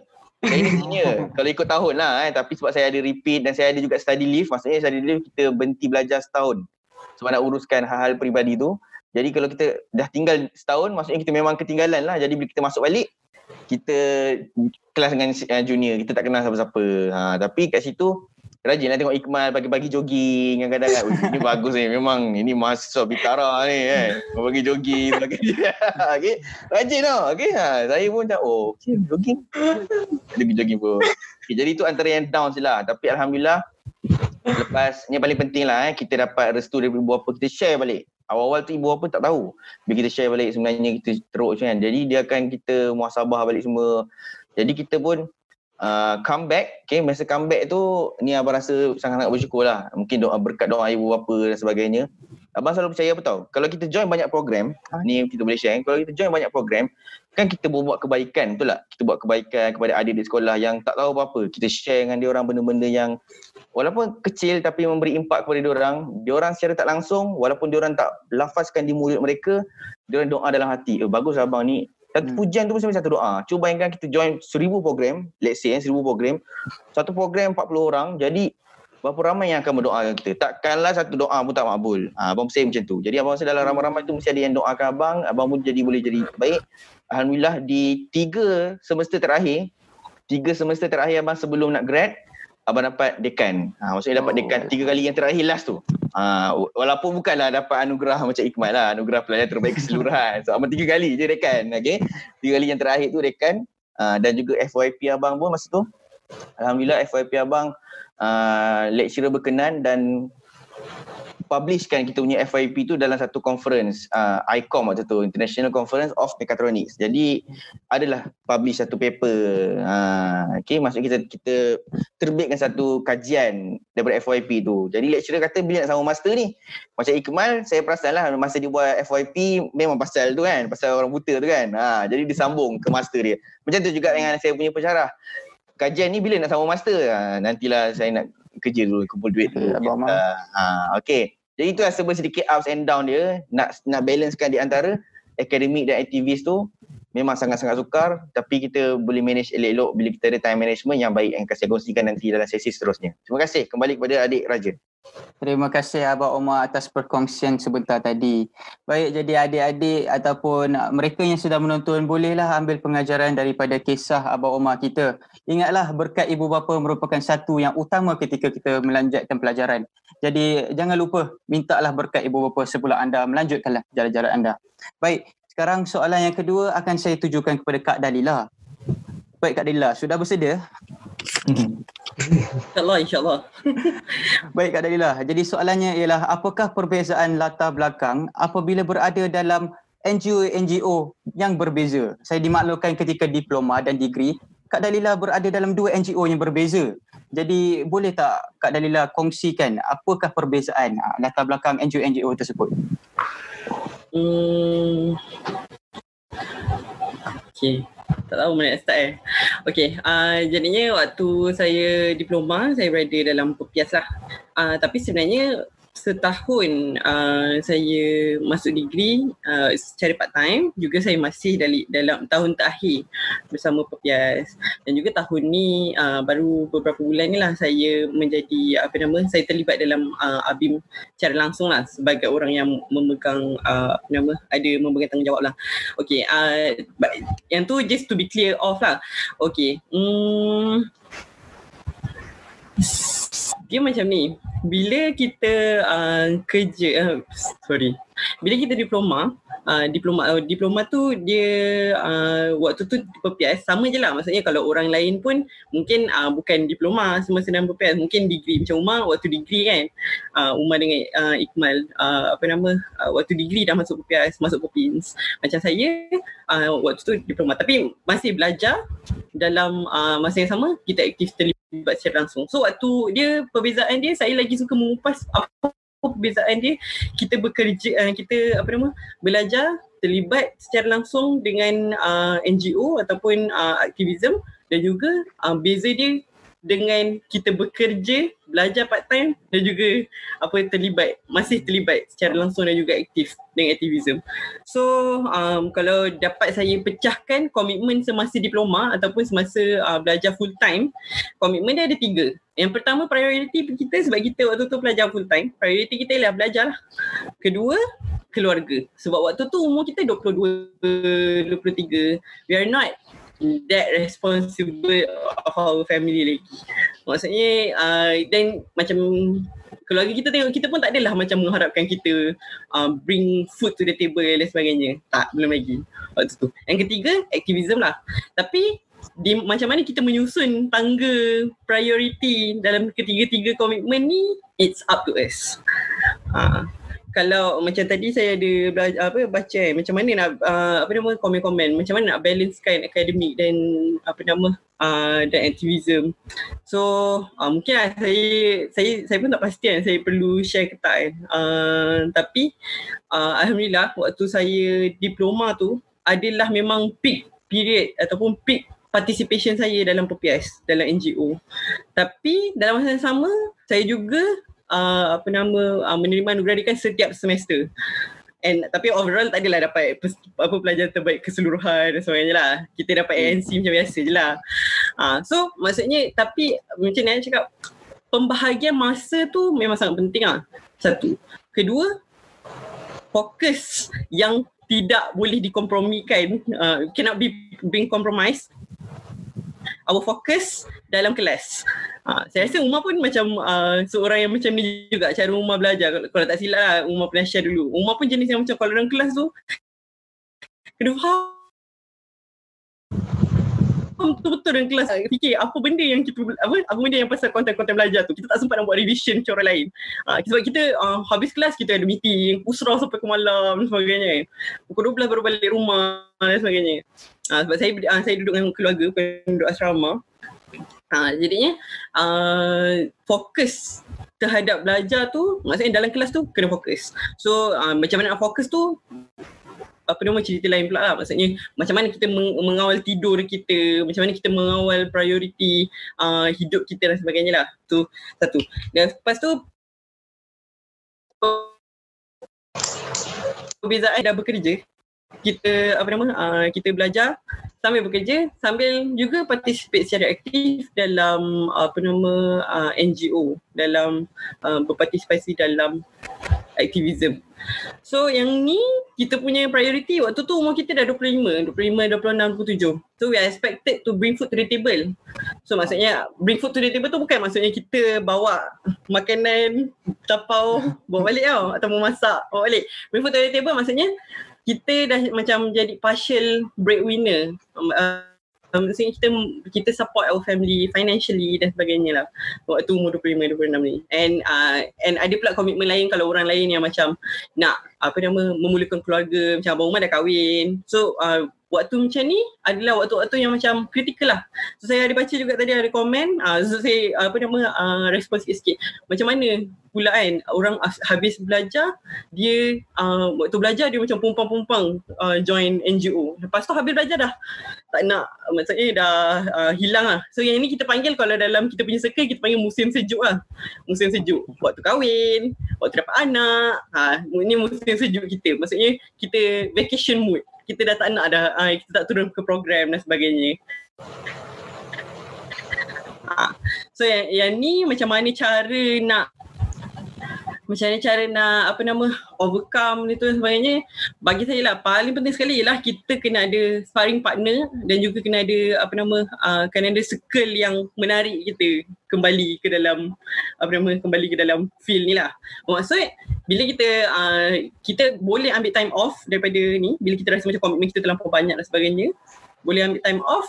Lepas tu uh, kita, tapi kita perlukan orang untuk tarik balik sebabnya kalau kita tak time apa apa nama kita tak ada orang untuk tarik balik dia akan jadi lengthy uh, sebab itulah dekat situ lah kita akan jadi macam uh, kita akan hiatus daripada apa nama daripada apa nama kita punya aktiviti dan sebagainya lah. So macam waktu degree kalau saya boleh bahagikan macam tadi tu uh, study keluarga dan aktivism yang keempat apa yang degree ni dia ada empat lah. So sebab ada kerja kan.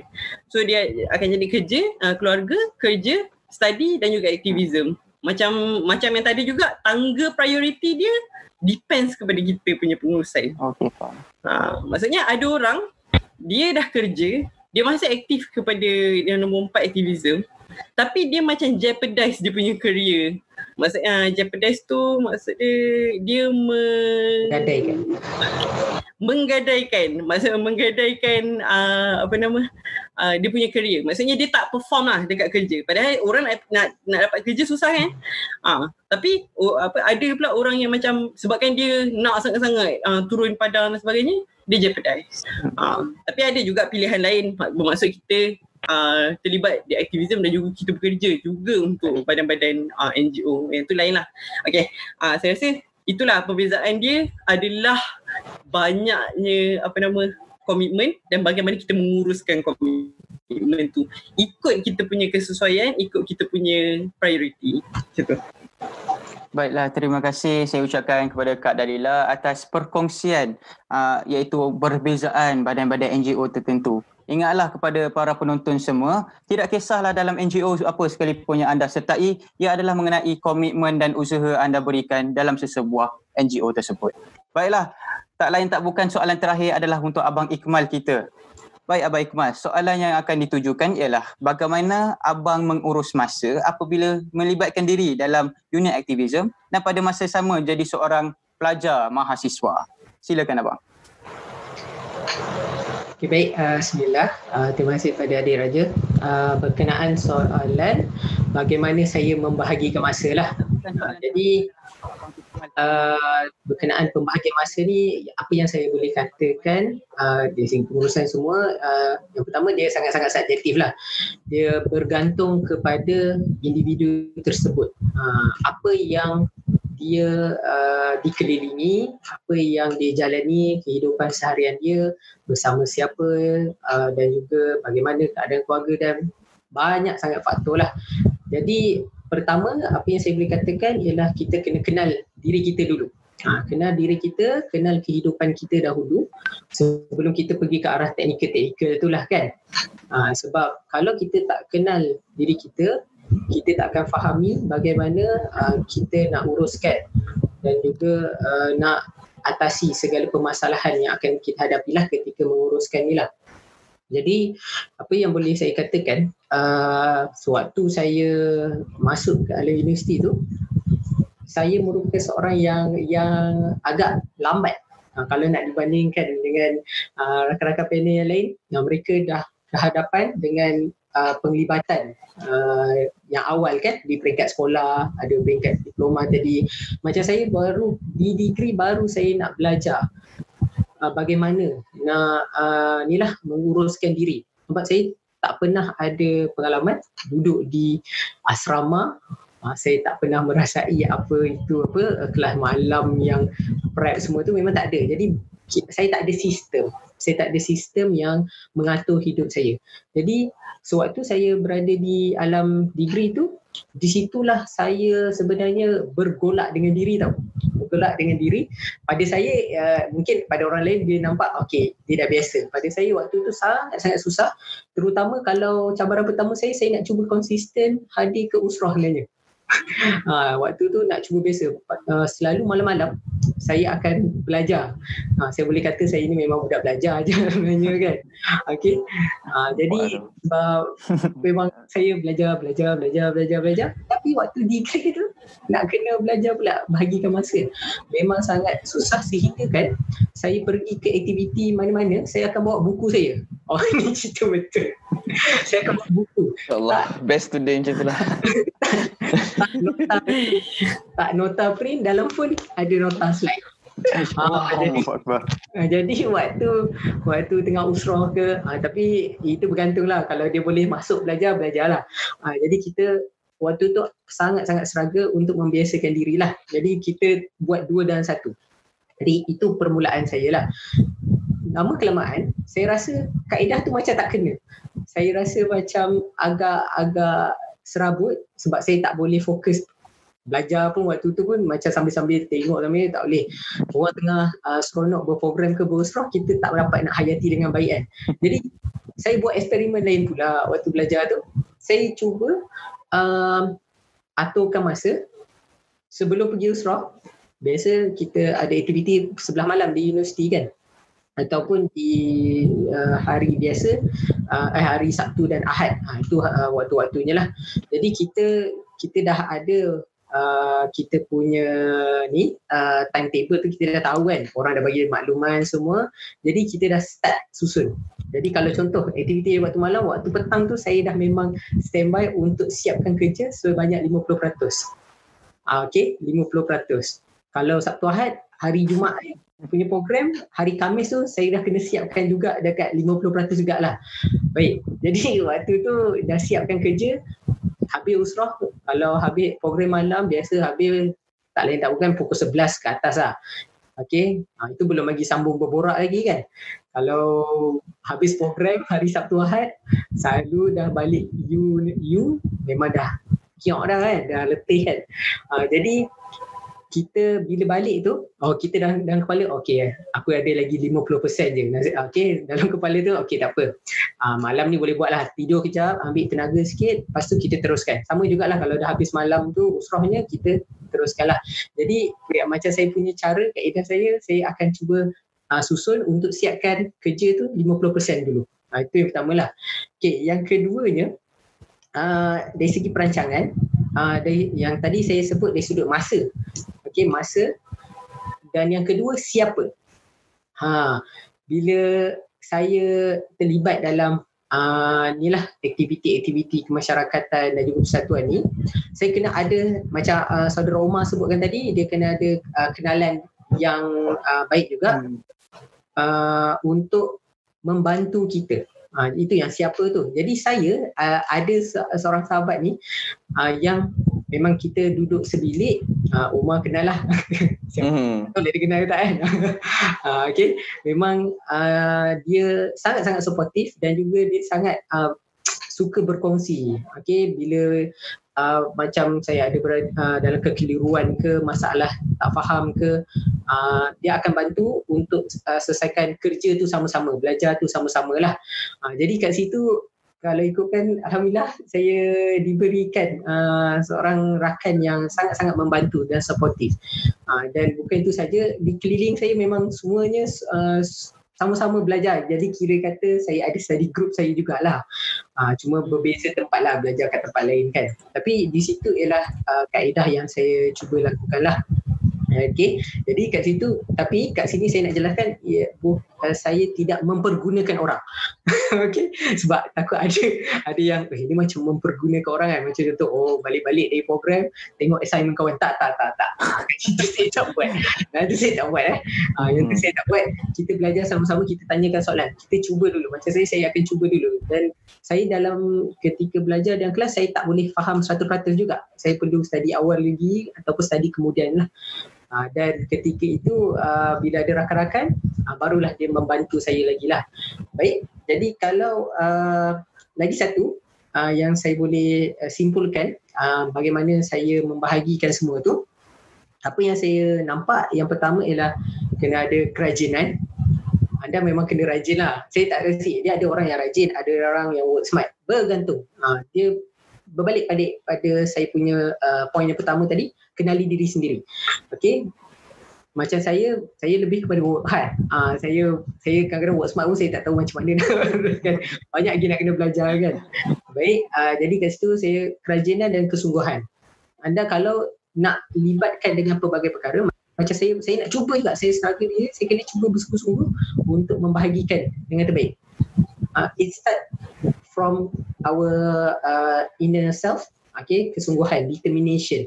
Baik uh, itu pun berbalik kepada niat kita. Uh, kalau kita nak cuba berusaha kedua-duanya uh, niat tu kena jelas. Okey? Yang tu yang pertama. Yang seterusnya uh, kena ada kesabaran dalam menguruskan. Kalau anda tak sabar anda boleh cepat give up. Uh, sebab di pering, di setiap peringkat umur akan ada cabaran pengurusan yang sangat berbeza. Jadi kesabaran tu untuk adik-adik dan para penonton semua sangat-sangat penting untuk di dilatih dan juga dihadap. Ha, jadi kalau anda boleh atasi insya-Allah ha, akan memberi kekuatan lah dan yang seterusnya jangan berlengah-lengah. Ha, itu je lah. Sebab kita ni suka berlengah-lengah kan. Jadi elakkan berlengah-lengah bila buat kerja. Memang sangat-sangat bahaya. Wallahualam. Baik, terima kasih kepada Abah Iqmal atas perkongsiannya sebentar tadi. Ingat tu kepada para penonton, jagalah niat kita dan ingatlah kenalilah diri anda siapa. Jangan sampai memudaratkan diri dan jangan sampai kita mempergunakan rakan kita. Baik, lepas ni kita akan berehat sebentar untuk lima minit sebelum kita sambung ke sesi ataupun round yang seterusnya. Jadi itu saja buat waktu ini diharapkan uh, semua masih menonton dan jangan lupa kepada mereka yang baru saja join live ni untuk uh, like subscribe kepada Perpias Official di Facebook, YouTube dan juga Instagram dan kepada mereka yang menggunakan aplikasi Spotify, jangan lupa untuk mengikuti The Perpias Podcast kerana setiap saluran kami akan disalurkan ke semula ke Perpias Podcast di Spotify. Baik, jadi sekarang kita akan berehat buat 5 minit. Diharapkan kita dapat jumpa sebentar lagi. Baik, Assalamualaikum warahmatullahi wabarakatuh. Kembali lagi kita dalam sesi yang seterusnya dalam forum sharing sharing session kita yang bertajuk Academics versus Activism. Baik, kita masih lagi bersama panel-panel kita Abang Omar, Abang Ikmal dan Kak Dalila. Jadi mereka yang masih menonton, anda jangan risau, mereka tak ke mana-mana. Dan soalan anda akan dijawab sebentar lagi. Jadi minta koma sabarlah sekejap ya. Baiklah, hmm. untuk sesi yang terakhir ni, kita akan tanyakan beberapa soalan yang bagi kita, bagi kita yang menonton, uh, amat menyukarkan dan memerah otak. Tapi bagi abang-abang dan kakak panel kita ni, amat mudahlah untuk diorang. So, jawapan-jawapan mereka insyaAllah akan memberangsangkan anda semua. Baiklah, tanpa segan silulah saya terus menujukan soalan saya. Yang pertama kepada Abang Ikmal. Okey, Abang Ikmal uh, soalannya ialah adakah penggunaan kuasa sebagai mahasiswa dalam aktiviti aktivism tidak kiralah dalam universiti maupun di luar sesuatu yang digalakkan untuk mahasiswa-mahasiswa. Sila berikan penjelasan abang. Okay, baik, uh, terima kasih kepada Adik Raja atas soalan yang diberikan. Okey, uh, berkenaan dengan uh, penggunaan kuasa eh, uh, sebagai mahasiswa dalam aktiv, uh, aktiviti aktivis ni lah, uh, adakah satu yang digalakkan? Jadi, uh, ni bagi pendapat saya lah. Okey, uh, yang pertamanya, uh, saya ketika uh, sebelum kita pergi kepada jawapan dulu uh, ingin saya uh, perjelaskan dahulu uh, kalau di universiti uh, saya hanyalah seorang pelajar uh, mahasiswa yang biasa saja dan hanya terlibat dengan dengan uh, lah persatuan dan juga uh, kita kata uh, kelab-kelab yang berada di UIA lah. Tidaklah sampai ke tahap MPP tu.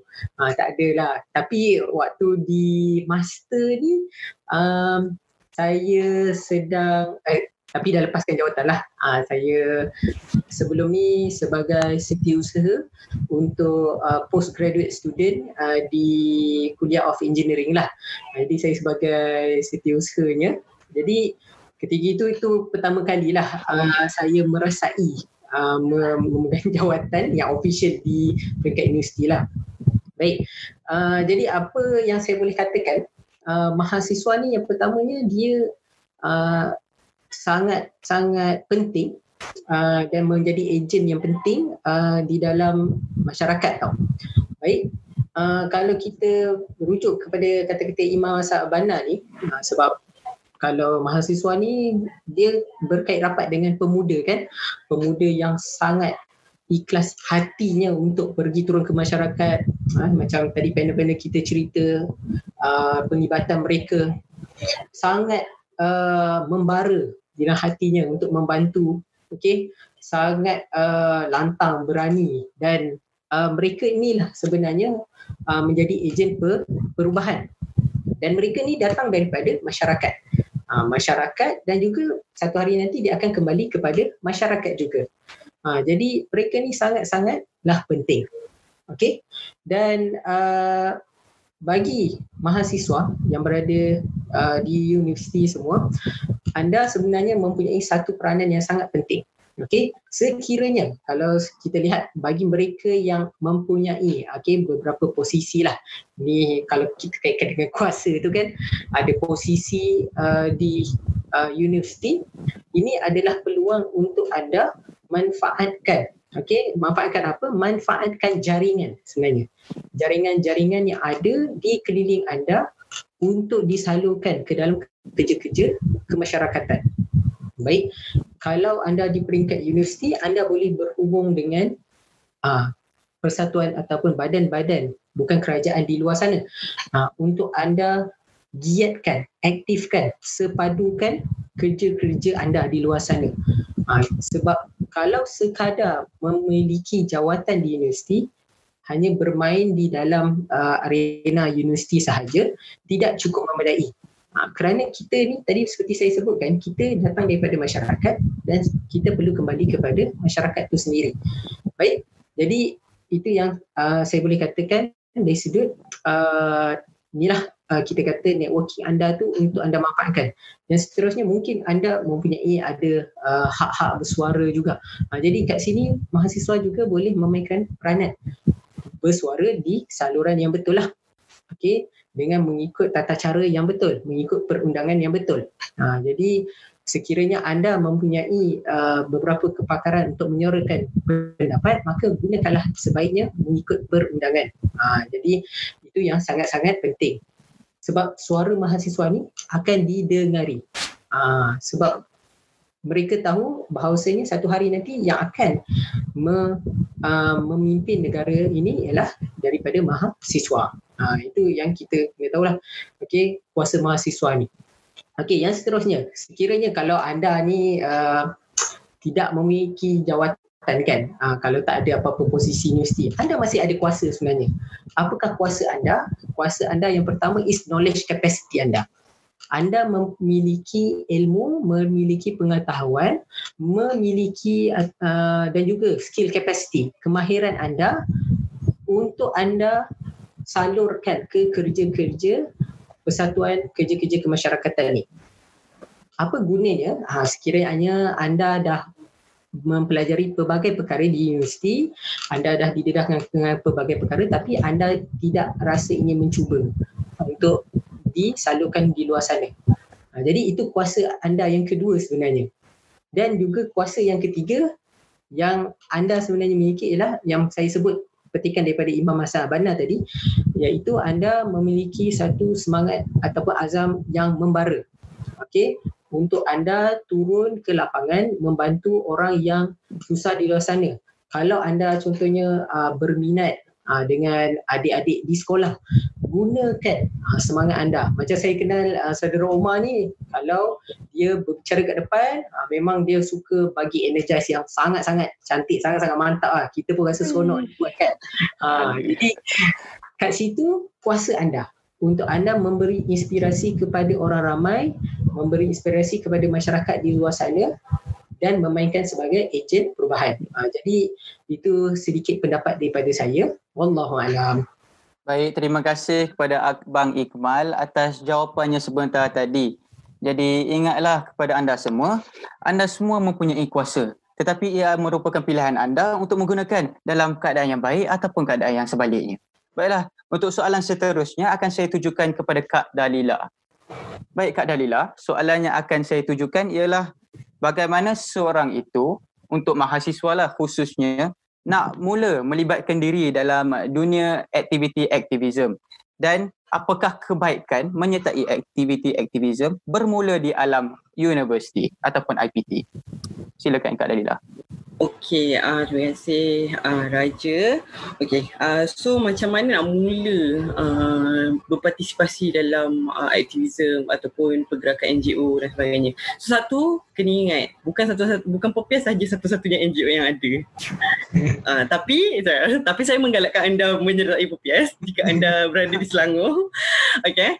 Uh, tu tu pertama lah maksudnya kita ada banyak sangat pilihan-pilihan NGO dan juga niche-niche NGO yang ada. Kalau macam PKS niche-nya adalah program sekolah. Kita turun ke sekolah buat program motivasi buat macam tadi saya saya, saya cerita tu smart solat buat program kepimpinan. Kita bersama dengan adik-adik dan juga polish uh, ahli kita punya skill untuk uh, people management dan juga skill untuk uh, bercakap dan sebagainya. Sekejap eh, saya buka, dengar tadi. Saya buka WhatsApp web okay. Um, macam mana nak mula? First kali kalau kita apa nama kita punya jawapan standard jemaah Selalunya kita akan cakap oh inna malu bin niat. So maksudnya kita kena mulakan dengan niat yang baik. Tapi Allah alam lah. Saya jumpa apa nama various types of pers- um, apa people dekat dalam perjalanan uh, bersama dengan apa nama pergerak apa gerakan uh, PPS, ABIM dan sebagainya.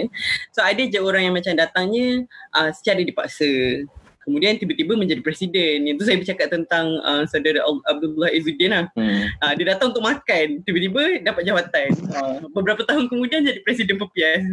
Uh, so uh, ini adalah contoh-contohnya. Uh, maksudnya tak tak semestinya bermula dengan yang, yang betul. Tapi sebab kita melangkah ke satu perkara yang baik, Allah akan lorongkan kita kepada perkara-perkara baik lah.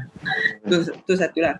Uh, susah lah nak cakap macam mana nak mula ni. Sebab kalau saya rasa kita kumpulkan semua orang apa apa ahli pepias macam mana nak mula dia akan jadi jawapannya lain-lain lah. Macam Iqmal tadi Iqmal cakap baru apa waktu degree baru nak ni. Tapi it's never too late. It's never too early ataupun it's never too late ha, dia waktu yang kita uh, masuk tu adalah waktu yang kita kena uh, faham lah. Waktu waktu yang ditetapkan Allah untuk kita dijodohkan dengan uh, pergerakan dan juga dengan aktiviti-aktiviti ni. Hmm.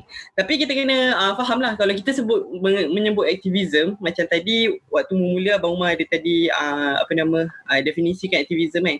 Yang banyak NGO ni jalankan ialah social activism which kita ada intention untuk bring social change. Maksudnya uh, sebab tu kita kalau buat program kalau kita brainstorm modul dan sebagainya benda paling utama ialah kita nak tengok objektif. Objektif kena clear. So dekat sini apa daripada objektif tu? Apa objektif? Apa change yang kita nak bawa daripada program-program yang kita jalankan? So uh, ni adalah maksudnya social activism ni. Uh, kalau kalau nak faham aktivism sebab kalau ada dia pergi Google macam abang cakap eh kalau pergi Google perkataan aktivism dia akan banyak cerita pasal politik dan sebagainya.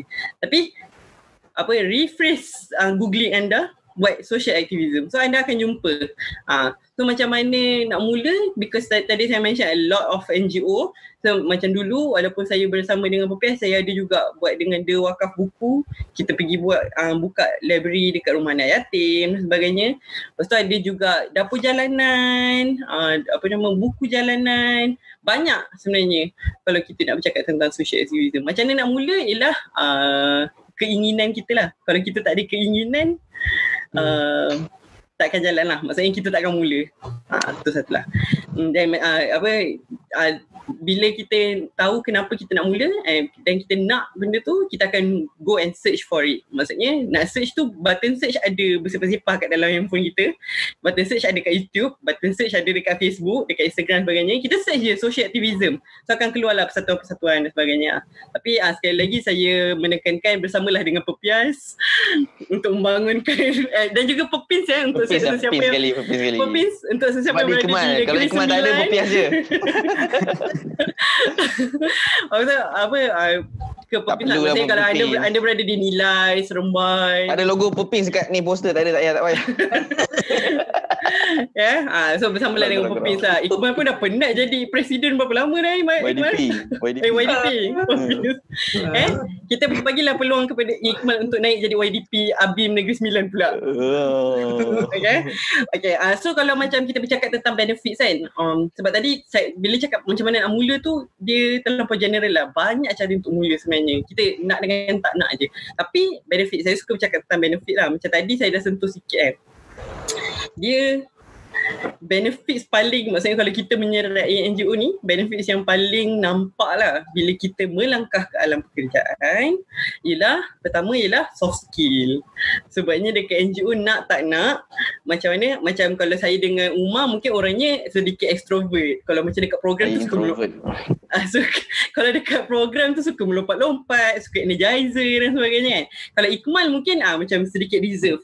Tapi nak Bintara. tak nak, maksudnya nak tak nak introvert ke, extrovert ke, masih lagi ada soft skill, maksudnya boleh bercakap dan sebagainya. Macam Ikmal kan, boleh, masih boleh apa nama bagi ucapan yang ya kita tengok ah ucapan convocation ni dan sebagainya kan.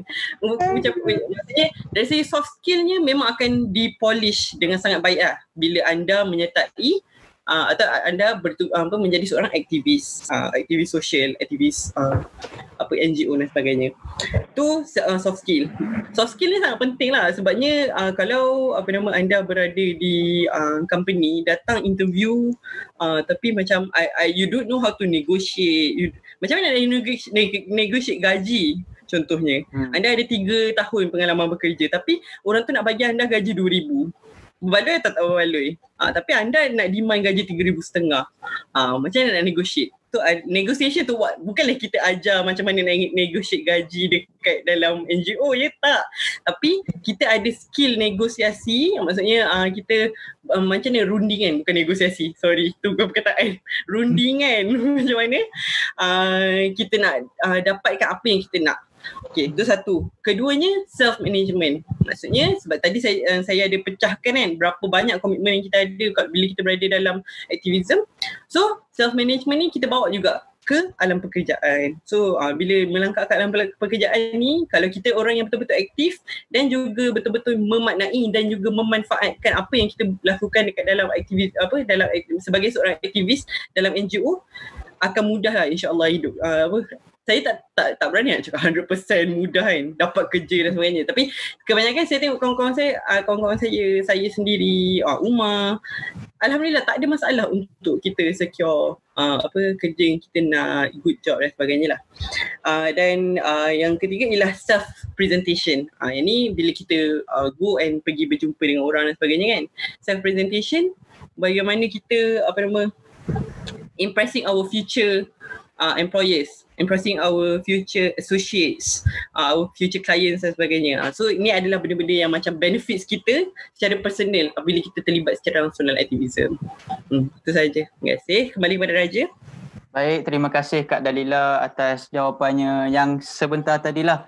Jadi diharapkan jawapan Kak Dalila tadi bolehlah kita memupuk minat kita dalam aktivism. Jangan risau, banyak ke, ke, banyak faedahnya.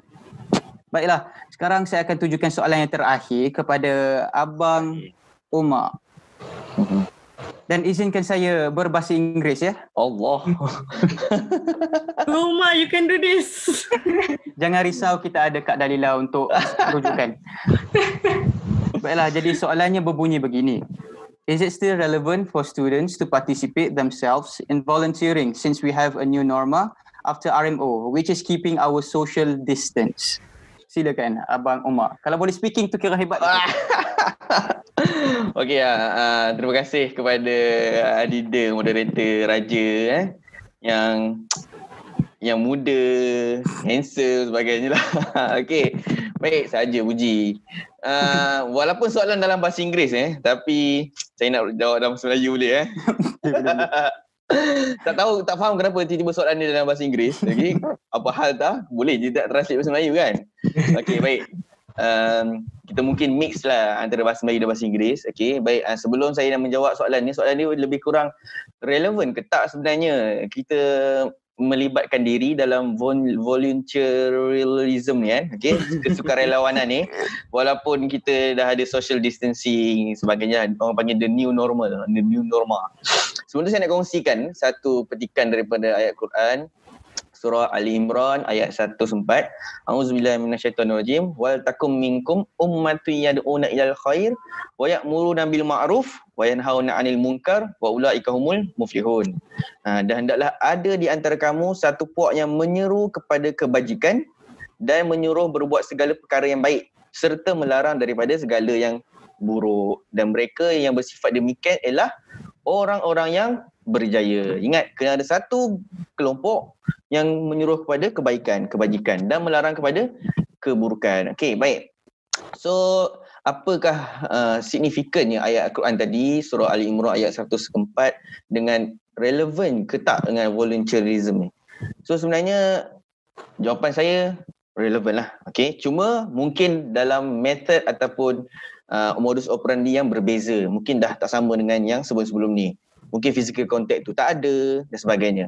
Okay, so kalau kita nak join ataupun nak melibatkan diri kita dalam uh, kesukarelawanan ni, yang penting kita kena first kali kita kena patuhi undang-undang ataupun dia punya syarat-syarat dia. Uh, contohnya yang dikeluarkan oleh uh, KKM ataupun Majlis Keselamatan Negara MKN. Okay, kita tak boleh suka-suka hati. Walaupun uh, awal-awal dulu waktu eh, apa kita nak bagi sumbangan contohnya kita misal kata kita nak bagi sumbangan ke, kepada frontliner apa semua bagi makanan kepada sepanjang PKP ni ada berlaku macam birokrasi ada berlaku macam politik masuk campur tak boleh NGO ni NGO ni hanya NGO tertentu saja boleh. Uh, tapi apa-apa pun uh, kita still pandang positif okay kita still cuba jangan mengeruhkan keadaan. Nah okay dan yang pentingnya sekarang ni uh, dalam bidang kesukarelawanan kita nak sertai ni kita kena pilih sebaiknya kita cuba manfaatkan virtual platform yang ada. Sama ada media sosial ataupun apa-apa virtual platform yang ada lah okay sebab kita nak create awareness tu. Kita nak create awareness contohnya seperti kita buat macam forum hari ni. Ni satu benda yang baik sebenarnya. Ha, ni sebenarnya kita tengah tengah jadi aktivis lah ni. Okay kita mencaknakan sebabnya uh, kenapa pentingnya volunteer ni dia akan memberi sumbangan dalam tiga benda. Yang pertama selalunya dia akan bagi sumbangan dalam bentuk tenaga kerja. Kita tak cukup orang. So kita kena tenaga kerja. Yang kedua dia akan memberi sumbangan dari sudut motivasi kepada orang yang menerima sumbangan.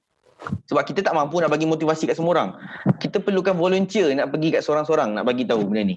Ha, contohnya macam itulah. Dan yang ketiga kita ni selaku duta ataupun ejen perubah kepada masyarakat sendiri.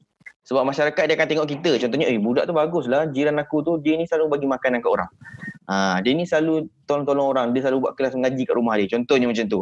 Jadi kita jadi satu benda yang kita jadi satu benda yang orang akan pandang. Ha, jadi benda tu yang kita nak. Kita tak perlu pun jadi seseorang yang terkenal apa sebagainya.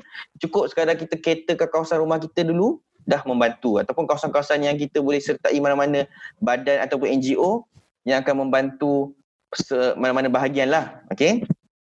Satu lagi adalah benda yang saya boleh kongsikan adalah sebab kita related dengan tajuk akademik versus aktivis ni, kita jangan sesekali kita join volunteer tanpa melibatkan akademik kita. Misal kata saya boleh bagi contoh, uh, seorang kanak-kanak, saya tak ingatlah siapa eh, dia membuat satu robot, okay. Robot tu dia just kutip sampah dalam, dalam tastik je kat kawasan rumah dia. Tapi dia dapat sumbangan yang macam-macam. Padahal robot tu engineer macam, macam saya ke macam Iqmal boleh buat sangat benda tu. Tapi budak tu dia belajar robot sebab dia belajar STEM punya program eh? science, technology, engineering, matematik tu. Dia belajar buat STEM dia buat robot kecil je. Robot tu kutip-kutip sampah terapung atas air. Jadi benda tu macam satu benda yang baik. Secara tak langsung sebenarnya dia dah create awareness. Dia dah jadi seorang environmentalist. Dia dah jadi seorang yang pembersih. Dia akan semua orang akan pandang oh dia ni ada satu ada satu uh, kelebihan dalam akademik dia, dia tahu dalam bidang tu. Dan dia membantu masyarakat dalam bentuk sukarelawan dia nak sumbangan dalam bentuk macam tu. Itu satu benda yang baik. Kalau kita dalam bidang selain daripada engineering pun kita kalau boleh cuba libatkan diri kita untuk membantu sebaik mungkin dengan ilmu yang kita ada.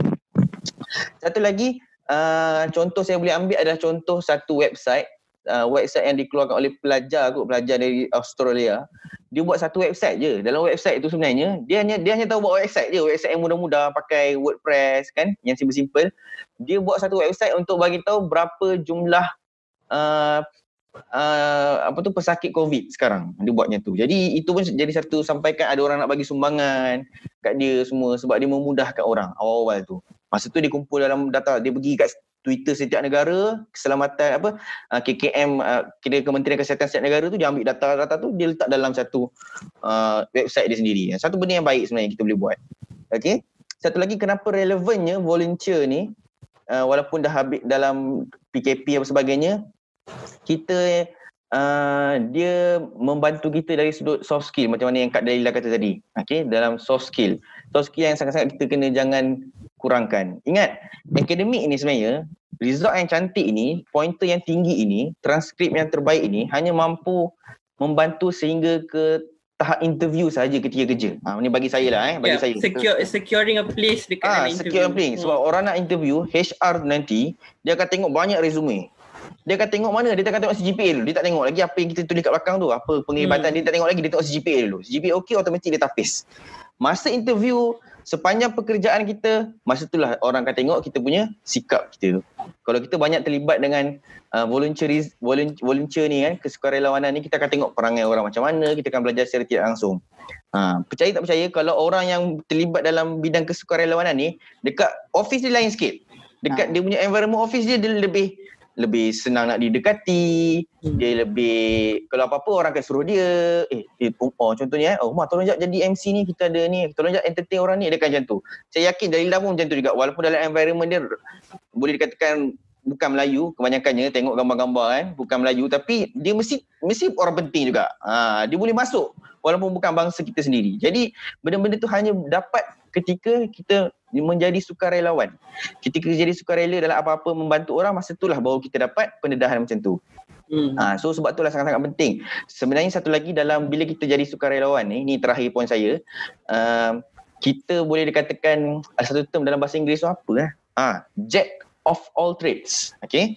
Kita boleh dapat macam-macam benda kita boleh buat dalam masa yang sama. Ha, kita boleh jadi macam-macam. Walaupun ada orang kata jack of all trades ni master of none. Kita boleh buat macam-macam. Tapi kita bukan tahu semua secara specialist. Ha, okay, contohnya kita boleh lah dalam PPS bisa kata ada berapa banyak biro dalam PMG. Ha, okay, ada biro makanan, biro uh, apa tu tentative, prep PC, prep tech. Kita belajar macam-macam. Dalam PPS saya belajar semua sekali. Daripada buat kertas kerja, kerja-kerja admin ni sampai kerja management jadi pengarah, jadi biro makanan, siap-siapkan makanan, siap-siapkan projektor, siapkan slide, siapkan video, semua benda kita belajar. Ha, cuba bayangkan walaupun bidang kita bukannya melibatkan semua tu tapi dalam jemaah kita akan belajar semua tu dalam aktivis ni lah. Okay. Satu lagi yang paling penting sekali adalah kita tadi kata last kan. Ini betul-betul last lah. Ni tak tipu. Okay. Satu lagi uh, yang paling penting adalah kita pilih jemaah ataupun NGO ataupun badan yang betul. Ha, sebab contoh macam tadi Daila kata kalau ada uh, apa tu dapur kan apa dapur apa tadi? Dapur jalanan. Ah dapur jalanan, dapur jalanan ada pasal dapur jalanan, ada pasal buku-buku, pasal hospital-hospital. Kalau dalam PPS ni dia fokus dia lebih kepada uh, pelajar sekolah ataupun universiti tapi lebih kepada sekolah lah. Jadi kalau kita rasa berminat ke situ kita stay ke situ sebab kalau kita pilih jemaah ada orang dia join banyak jemaah, dia banyak dia join banyak NGO tapi dia tak dia tak apa tu konsisten. Ha, dia yang mana ada dia join dia. Itu pun ada yang baiknya. Ada orang dia stick satu NGO dia stay sampai dia dapat macam-macam kat situ pun boleh bergantung pada orang, tak ada masalah. Okey, walaupun kita nak lah kalau boleh ahli kita kekal dalam pepias dalam jemaah pepias pepias ni kita nak kekal kalau boleh. Tapi uh, kita boleh buat apa yang termampu saja. Dan uh, apa tu yang poin tadi tu sebenarnya uh, yang bestnya pepias pepias apa semua dalam kita punya badan gabungan negeri ni yang bestnya adalah Uh, tak tahulah. Kalau saya benda yang kecil je contohnya kan. Contohnya benda baca doa Arabitah lepas habis meeting lepas habis usrah baca doa Arabitah. Benda-benda yang kecil tu sebenarnya. Hati, tisu. Aha, kita kadang-kadang boleh tersentap lah juga kan. PMG dah berapa kali daripada PMG 11 sampai PMG 16 saya join tak pernah tak nangis lah nyanyi lagu PMG tu. Okay? ha, jadi memang penting lah kita join jemaah yang betul. Jadi jangan terus jangan lupakan jadi sukarelawan teruskan menyumbang kepada masyarakat. Kembali kepada moderator kita silakan. Baik terima kasih kepada abang Omar atas jawapannya yang saya dapat memang teliti lah nampak memang teliti kepada uh, kita semua. Jadi diharapkan kita semua bolehlah terus meneruskan perjuangan dalam aktiviti aktivism demi masyarakat kita juga. Baiklah, sedar tak sedar kan, dah habis rupanya round terakhir kita ni dan kita dah yeah. terus kepada sesi Q&A.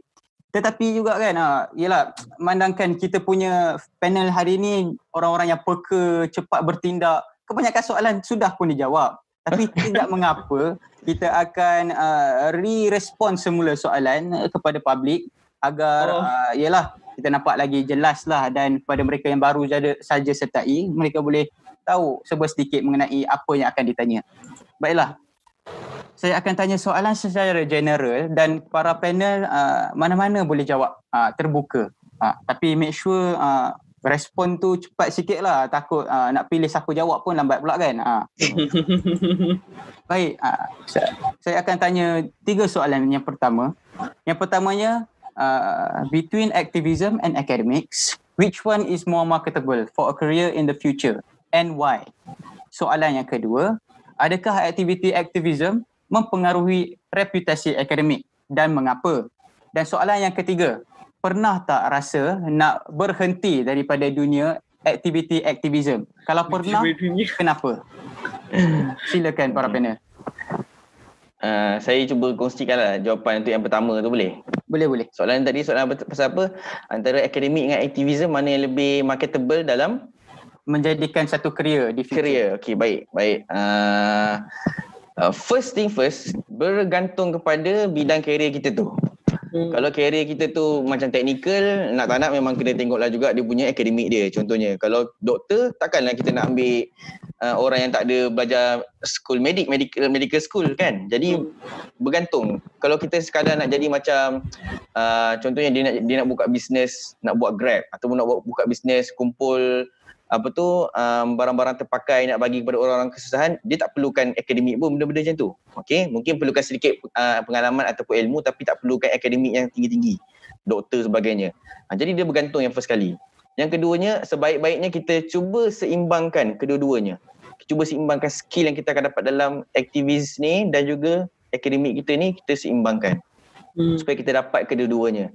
Ha, yang pentingnya contohnya uh, kita tengok yang satu lagi kita kena research buat sedikit kajian kepada company yang kita nak pergi interview tu nanti. Uh, kita akan pergi kita tengok sikit. Bos dia ni rajin tak buat sumbangan ke apa ke. Kan kalau dia hmm. jenis yang macam oh dia ni memang gila duit je kan. Mungkin tak tak ambil pot kita ni aktivis ke apa ke. Okey. Dia akan tengok kita punya pandangan kita punya result sahaja. Ha, kalau company-company yang lama-lama yang jenis-jenis yang orang tua-tua biasanya dia akan tengok result kita. Study okey tak? Ha, dia akan tengok benda tu. Ha, jadi kalau company-company muda, company-company baru biasanya dia lebih fleksibel. Ha, okay, sebab saya contoh ambil kawan saya masa dia interview, bos dia bukan nak tengok sangat pun dia punya result tu, dia tengok dia boleh buat kerja ke tak. Ha, ya, dia, dia, kata, dia selalu kata tu, kalau kita tak reti kita boleh belajar. Aku boleh ajar, dia kata tu. Bos dia boleh ajar. Tapi kalau kita berpuatakan teruk, kita tak reti bercakap dengan orang, jadi benda tu macam satu benda yang liability dalam syarikat tu. Jadi rugi dia ambil orang pandai-pandai tapi tak reti buat benda tu. Anyhow, kedua-duanya kena seimbangkan. Itu bagi saya lah. Faham. Terima kasih kepada Abang Omar. Hmm. Baik, soalan seterusnya. Baik, uh, berkenaan uh, adakah uh, apa tadi uh, berkenaan impak kan? Hmm. Impak yang tadi saya nampak does activism uh, affect academic reputation? Okay. Jadi uh, ni pandangan saya, uh, impak ni dia boleh uh, terbagi pada dua lah. Dia boleh jadi uh, dari sudut baiknya dari sudut buruknya pun ada. Uh, okay, dengan beberapa perkara lah. Okay, uh, kepada akademik kita, yang pertama kan, bila kita um, terlampau fokus kepada akademik sahaja, kita duduk di dalam kelas sahaja, kita tidak boleh melihat kepada dunia sebenar di luar sana. Uh, kita tak tahu apa yang berlaku melainkan anda sendiri libatkan diri dengan uh, kerja-kerja uh, kemasyarakatan, kerja-kerja sosial ini. Jadi sekiranya anda dapat melakukan dengan baik, okey, uh, pertama kebaikannya anda akan dapat melihat secara realiti di luar sana untuk anda fikirkan bagaimana anda nak uh, menambah baik prestasi akademik anda. Baik. Ha, itu yang sangat-sangat penting. Realiti luar. Macam tadi saudara Omar sebutkan tadi kan. Ha, dia menceritakan tentang realiti-realiti hari ini. Apa yang uh, apa demand marketable semua tu. Jadi kat situ sekiranya anda terlibat dengan uh, persatuan ini, anda juga sebenarnya berpeluang untuk melihat juga anda boleh mendekatkan diri dengan orang-orang yang hebat uh, dengan uh, mungkin NGO anda uh, ambil uh, panel-panel daripada orang-orang corporate. Kat situ anda pun dah boleh bersama berada di dalam dunia realiti. Itu yang pertama. Yang kedua uh, kalau anda terlibat juga anda pun boleh dapat motivasi untuk anda tingkatkan juga prestasi dalam akademik itu juga. Baik uh, contoh kan uh, macam di luar sana anda tengok ramai okay, uh, orang yang tidak memiliki pendidikan yang baik jadi anda berada di universiti, takkan anda tak nak ambil peluang yang ada depan mata untuk anda belajar dengan yang baik. Ha, anda ada peluang. Ha, tapi mereka kat sana tak ada. Jadi gunakan sebagai satu motivasi untuk anda. Ha, macam saya kan bila pergi ke mana-mana kat situ dia membuka mata saya dan menjadi satu kekuatan motivasi lah untuk saya terus belajar di uh, universiti itu dengan lebih baik. Dan yang kedua, uh, yang ketiga ialah inspirasi. Okey. Uh, inspirasi maksudnya di sini contoh. Uh, anda berada di uh, macam saya sebut tadi reality kan. Kat situ memberi satu ilham kepada anda untuk menyelesaikan beberapa permasalahan yang berada di luar sana. Okey. Jadi dia akan berbalik kepada akademik anda juga. Sekiranya anda tidak mempunyai capacity knowledge yang baik, bagaimana anda ingin membantu orang di luar sana juga? Ha, jadi di situ anda sepatutnya ambil peluang untuk membawa segala apa yang anda lalui ketika di lapangan, ketika membantu orang ke dalam kehidupan uh, sebagai seorang mahasiswa itulah. Okey, dari sudut buruknya juga ada sekiranya uh, sekiranya anda melalaikan tanggungjawab anda. Uh, sekiranya uh, kita tidak mempunyai urusan yang baik okey seperti yang Kak Dila sebutkan juga tadi okey tidak mempunyai urusan yang baik dan juga excessive uh, tidak berjaga-jaga tidak beringat-ingat uh, maka boleh jadi kita tergelincir. Uh, namun sekiranya anda tergelincir anda kena tahu bagaimana untuk berada di track yang sebenar Ha, hmm. Jadi itu sangat penting lah untuk kalau kita kata nak uh, pasal impak ni, ha, jadi sebenarnya dia ada kedua-duanya juga. Ha, cuma apa yang saya nampak kalau saya, saya ambil kepada yang positif. Yang negatif tu sebenarnya kita boleh atasi dengan baik. Ha, walaupun kita banyak kali jatuh, kat situ kita akan belajar balik untuk menjadi seorang yang lagi baik. Ha, Wallahualam. Baik, terima kasih saya ucapkan kepada Abang Ikmal atas jawapan bagi soalan adakah aktiviti aktivisme mempengaruhi akademik. Jadi ingatlah para penonton uh, dalam apa sekali yang kita buat, kita berbalik semula kepada akademik kita. Kerana ilmu itu adalah sesuatu yang dibawa-bawa dalam kehidupan seharian kita. Baiklah, untuk soalan yang ketiga saya assume Kak Dalila lah yang jawab. Silakan Kak Delia. Hmm, soalan dia pernah tak nak stop dan why? Ah uh, kan betul kan? Soalan pernah tak nak stop eh? Umar pernah tak nak stop Umar? Pernah, pernah. Pernah eh? Ikman pernah tak Ikman? semua orang uh, I bet macam semua orang uh, almost every time uh, apa nama selalulah rasa, akan rasa nak stop. Uh, I get favourite budak WPS dia lah okay this will be my last program. waktu tu dia cakap waktu PMG 2015. Tahun depan 2016, tiba-tiba dia jadi pengarah program. so maksudnya dia akan jadi apa nama proses yang memang normal. Uh, apa dia dia satu keadaan yang normal kepada ahli gerakan ataupun ahli uh, aktivis NGO untuk merasa uh, nak stop. Uh, kenapa? Kenapa ni ada banyak sebab lah. Maksudnya um, mungkin pada waktu tu kita punya apa kita tak boleh nak cope dengan management. We have to hold apa nama aktivism kita and kita nak back to apa nama kita punya academic mungkin satu semester. Uh, saya pernah je lah. Uh, maksudnya uh, ada ahli yang macam cakap oh Kak Di uh, dekat PPS uh, dia, dia panggil saya Kak Di eh dia cakap uh, Kak Di boleh tak macam semester ni je saya memang tak nak jadi tak nak pegang apa-apa jawatan tak nak terlibat dalam apa-apa program. Saya nak betul-betul nak fokus kepada apa nama saya punya akademik sebab saya perlu naikkan saya punya CGPA Okay so maksudnya kita uh, kita bagi kelonggaran lah. Maksudnya sebab after all kita bukanlah memiliki ahli kita tu kita bukan yang macam apa nama raja apa kan nak mengarah-arah dia jadinya uh, apa for good cause uh, and then dia come back lah. Dia dia come back and macam uh, dengan good CGPA maksudnya dengan good uh, apa nama reputation dan sebagainya lah. Okay so macam why ni dia akan jadi banyak uh, banyak sebab. Tapi um, rasa macam generally it will be coming from a poor management uh, poor, poor self management sampai menyebabkan kita stress. Stress stress stress dia akan build up menjadi burn out maksudnya uh, burn out ni adalah trigger pertama dalam masalah mental health. Hmm. uh, so uh, nak tak nak lah kan? Kita we have to accept yang uh, mental health ni uh, mental health issue ni has been there. I mean for so long lah. And semua orang maksudnya saya, Abang Umar, Iqmal, Raja, uh, tak kisahlah siapa pun ada possibility untuk um, apa nama kena and being exposed uh, to masalah mental ni. Hmm. So dia akan apa uh, macam tadi saya cakap dia akan mula uh, daripada poor management of ourselves ke poor management of time dan sebagainya dia akan build up jadi stress stress build up jadi burn out. Burn out ni adalah situasi di mana kita ada excessive stress. Stress melampau. Sebab hmm. stress ni penting juga sebenarnya. Sebab ada orang dia jenis yang macam kalau tak stress dia tak gerak Maksudnya kalau tak di push push dia macam oh okay I have time I have time ha, Kalau macam Iqmal tak lah sebab Iqmal Saya macam tu lah kena ada pusher. Oh, saya setuju pasal Umar tu. ah, so maksudnya kena ada kena ada kena ada pusher eh. Pusher dia perkataan dia macam pelik sikit. Agresif. saya tak pernah jadi pusher Umar. okay, uh, so maksudnya kena ada yang uh, push. So maksudnya stress ni in uh, apa nama in uh, reasonable amount is good for us. Lagi-lagi kita sebagai aktivis yang perlu ni. So maksudnya bila kita ada stress, kita it, it, keep, it keeps us going. But excessive stress, it leads to burnout. Burnout ni lah yang akan buat kita rasa nak stop. Okay, so, so macam mana kita nak, apa nama, uh, macam mana kita nak uh, overcome uh, ataupun nak avoid uh, burnout ni, first kali avoid working alone.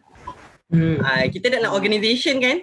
So um, avoid working alone. Maksudnya semua benda kau nak buat uh, uh, learn to trust people so you you won't have to work alone. Maksudnya maksudnya kita tahu macam mana nak delegate tugas. So kita ada peace in mind yang satu kerja ni dijalankan oleh seorang lain seorang yang lain. So maksudnya kita akan buat bahagian kita. So kita tak akan kerja seorang-seorang. Kita bekerja secara berkumpulan. Kita percaya kepada orang dan outcome dia akan uh, menjadi elok lah. So uh, bagi bagi rasanya macam orang yang cepat burn out adalah orang yang suka bekerja sendiri. Okay. Semua benda daripada A sampai Z dia nak buat sendiri. So uh, Kali pertama mungkin okey, kali kedua mungkin okey, ketiga, keempat, kelima kita tak tahu. Dia apa along the way the burn out will come. Ha, itulah. Hmm. Maknanya dia, dia burn out phase will come lah. So, uh, especially dalam new norm situation ni kan, kita betul-betul apa mungkin saya boleh apa selitkan sikit kita betul-betul kena manage our stress well lah. Avoid uh, apa yang being exposed to mental health uh, issues dan sebagainya. Supaya sebab new norms ni paling penting sekali lah ekonomi lah. Financially challenge. Lagi-lagi untuk apa adik-adik student, orang-orang yang baru nak kerja, tak ada savings dan sebagainya, it will be so damn challenging lah untuk orang-orang muda. Hmm. So uh, belajarlah untuk ni. Uh, oh lagi satu tadi saya cakap uh, avoid working alone kan. Lagi satu saya rasa macam kita kena ada sparring partner dalam kita punya NGO. Maksudnya saya saya tak pasti lah, Umar punya sparring partner ada dua orang. Uh, Ikmal punya sparring uh, tadi Ikmal pun cakap ada kan sparring partner. So Umar ada apa nama uh, ada uh, abang okay, fairy god brother Oh. yeah, so macam maksudnya kita kan ada sparring partner supaya macam ki, kalau kita rasa macam kita sparring partner kita ni selalunya orang yang on par dengan kita. Dia punya potential is the same dengan kita. Uh, dia eh, punya Dalina pun sparring partner dalam pepias. Ah, uh, Umar pun macam sparring. Kita tak boleh cakap benda ni sensitif sikit. Nanti orang anggap lain lah. Tapi maksudnya kalau dengan Umar pun kita, saya selalu uh, jadi sparring partner dengan Umar untuk program dan sebagainya kan. So macam sparring partner ni adalah orang yang on par dengan kita dalam banyak benda lah. Dalam almost everything. So maksudnya dia punya pemahaman tu sama fikrah dia lebih kurang sama macam kita. So macam kalau kita nak turn, apa nak tone down, ah dia boleh naik. So take turn. Ah, so itu adalah macam apa nama uh, uh, apa nama tips-tipsnya lah kalau nak uh, avoid uh, macam mana. Uh, tapi rasa nak stop tu normal lah. Tak selalunya rasa nak stop lah macam uh, apa ni last program minggu depan pergi usrah. Lepas tu minggu depan satu lagi dah dekat program lain. Uh, so tak boleh nak cakap bullshit kan tapi macam tapi agak Lah kat bullshit ni lah. korang, lah kat ni korang tengok mulut tak jaga. Astagfirullahalazim. Ah, Ni berpias. Hmm. Ah, eh, fa inni Dia nak jaga, saim. macam mana jaga luar ni je ni? berpuasa. tak lah, maksudnya bukanlah bias tapi uh, kiranya kiranya uh, maksudnya benda tu normal tapi manageable. Uh, it's not lah tapi certain cases memang kita terpaksa lepaskan dan kita sebagai kalau kita dah ber- berada dalam manajemen dan sebagainya uh, di peringkat NGO kita kena berla- berlapan dada lah dengan kes-kes macam ni. Hmm. Itu je lah. InsyaAllah. Baik, terima kasih banyak saya ucapkan kepada Kak Dalila. Saya saya terkejut sebenarnya, terkejut dan saya pasti bukan saya je lah, penonton-penonton pasti terkejut dengan jawapan yang diberikan. Uh, di samping sedikit uh, agresif ini tunjukkannya. Tak apa. Kita akan teruskan kepada soalan yang terakhir yang saya rasa uh, amat pentinglah kalau kita tertinggal kan. So soalannya daripada uh, YouTube oleh Nafni Hanani dan My Pins. Soalannya ialah bagaimana nak yakinkan family kita boleh fokus dalam akademik walaupun aktif berpersatuan. Silakan para panel. Saya dah jawab tadi dekat uh, dekat YouTube kan. Uh, pendek je jawapan saya. Kita buktikan dengan figure lah. Maksudnya parents uh, ataupun macam family sebenarnya dia orang concern sebab takut kita punya study tu flop. Tu je. So Faham. buktikan dengan figure. Figure tu H, apa nama dalam kurungan read CGPA lah dan juga good behaviour means kita balik rumah bukanlah tidur sahaja bukanlah saya so maksudnya ah tu tu ah, tu saya punya ah, apa nama two cents saya lah Faham. hmm. Baik, sekiranya itu jawapannya, saya berterima kasih Tak kepada tahu kalau Umar dengan Iqmal ada jawapan lain? Ada sikit kot, Ah, ada, tambah ada. sikit Ada, kot, ah, sikit sila, kot. sila, sila. Bagi saya lah, uh, cakap apa yang apa yang Dalila kata tu betul. Uh, uh, parents ni nak tengok result kadang-kadang, okay. Uh, tapi apa pun uh, bagi saya, uh, kita kenalkan parents kita tu dengan siapa orang yang dalam persatuan yang kita nak join tu. Uh, kadang-kadang parents tak kenal persatuan ni mengaut lah, banyak apa, me- me- melalaikan lah, tak fokus kan. Tapi itu yang kalau perasan saya ada komen kat YouTube ke apa kan, uh, kita Perpes ni kita ada satu program Kerengga nama dia. Ha okey, Kerengga. konvoi raya gila-gila nama je lah singkatan dia. Tahun ni tak raya Tahun ni tak raya itulah. Okay, jadi ini saya nak share macam dia buat.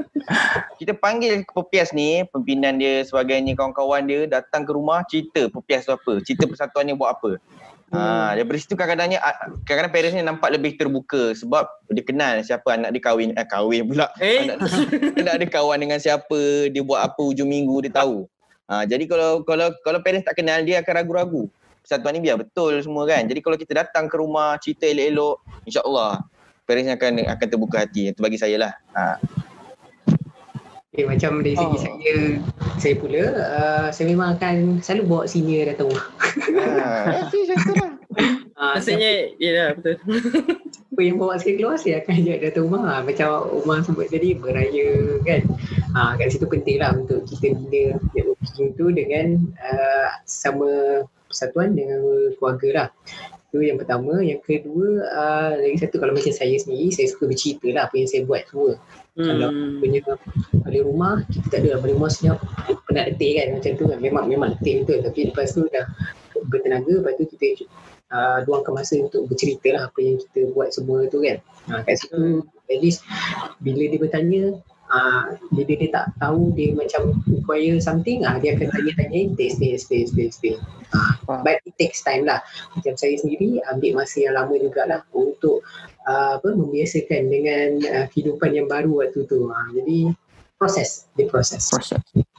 Tapi itulah It won't work with everyone Maksudnya Satu approach takkan Maksudnya kalau macam CGPA je ah, Takkan Apa nama Work with everyone lah Ada orang yang macam, memang macam Kalau family dia Apa nama ah, Academically macam driven kan ah, So memang kalau macam Okay kau bagi je for flat setiap sem ah, Okay lah Stay dia kalau nak buat apa pun buat lah Macam tu Hmm. Tak maksudnya dia Kena eksperimen jugalah benda Ya, eksperimen. Yes, Ah. eksperimen.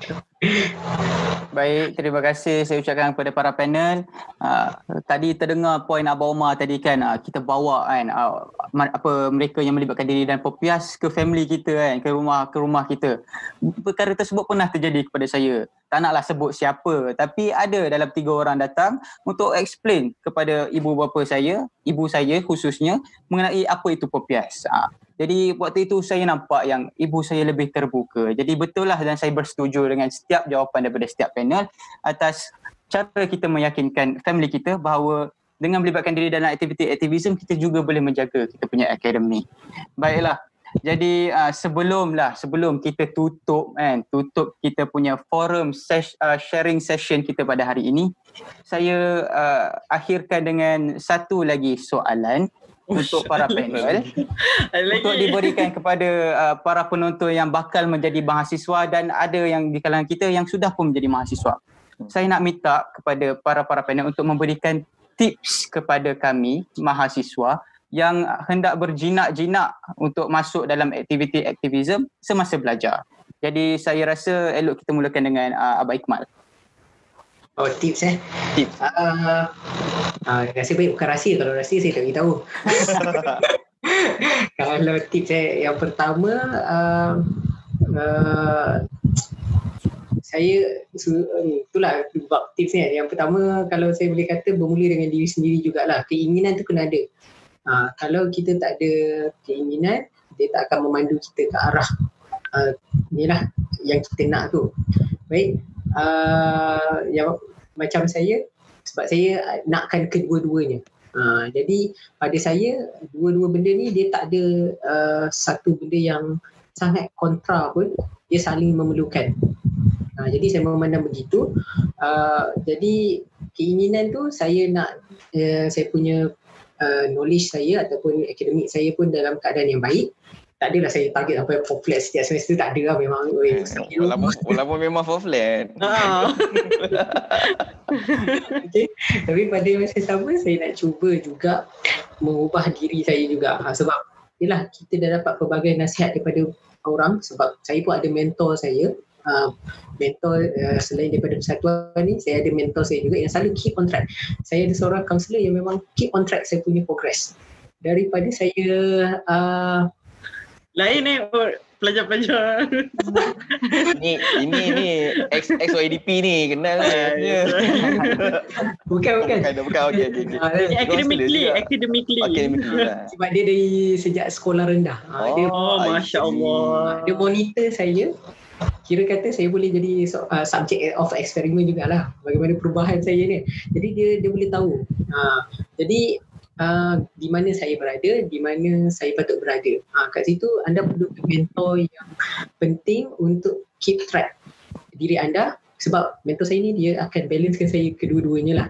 Uh, macam Omar dan Kak Delila mesti adanya mentor kan. Uh, so saya yakin semua orang dia ada mentor masing-masing.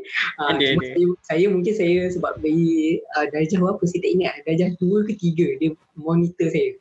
Ha, sebab sampai ke hari inilah masih ada lagi Alhamdulillah. Ha, itu tip yang pertama kena ada mentor. Yang eh, yang pertama keinginan, yang kedua kena ada mentor. Yang ketiga jangan give up. Jangan pernah berputus asa apa sahaja yang berlaku dalam hidup. Ha, kalau nakkan uh, kebaikan daripada kedua-dua, apa yang berlaku? Come back. Uh, once you fall down, come back. Datang apa-apa ujian pun datang uh, kembali balik. Ha, kita kena belajar daripada apa yang saudara Omar sebutkan tadi. Ha, oh, okay. Ha, apa ups and down dia itu jadi motivasi dia untuk dia last-last tiga semester akhir tu ha, dia dapat perform. Memang ramai. Saya tak nafi patutnya itulah orang yang memberi inspirasi kepada semua orang. Dia patut ada video khas. Ha, motivasi pasal dia orang ni. Ha, saya ada lagi, ramai lagi. Kalau dalam uh, Persatuan Kebangsaan Pelajar Islam Malaysia ni pun ada lagi kawan-kawan yang uh, saya nak sebut nama pun tak apalah. Uh, tapi dia uh, dia sakit dan alhamdulillah uh, hari ni dia dah berjaya tamatkan juga. Dia dah bidang engineering. Uh, kalau siapa kenal lah, Omar kenal kot. Biotech kan. Saya kenal. Uh, hmm. dia, dia ah okey dah. Uh, okey jadi itulah jangan pernah putus asa lah. Allah dah.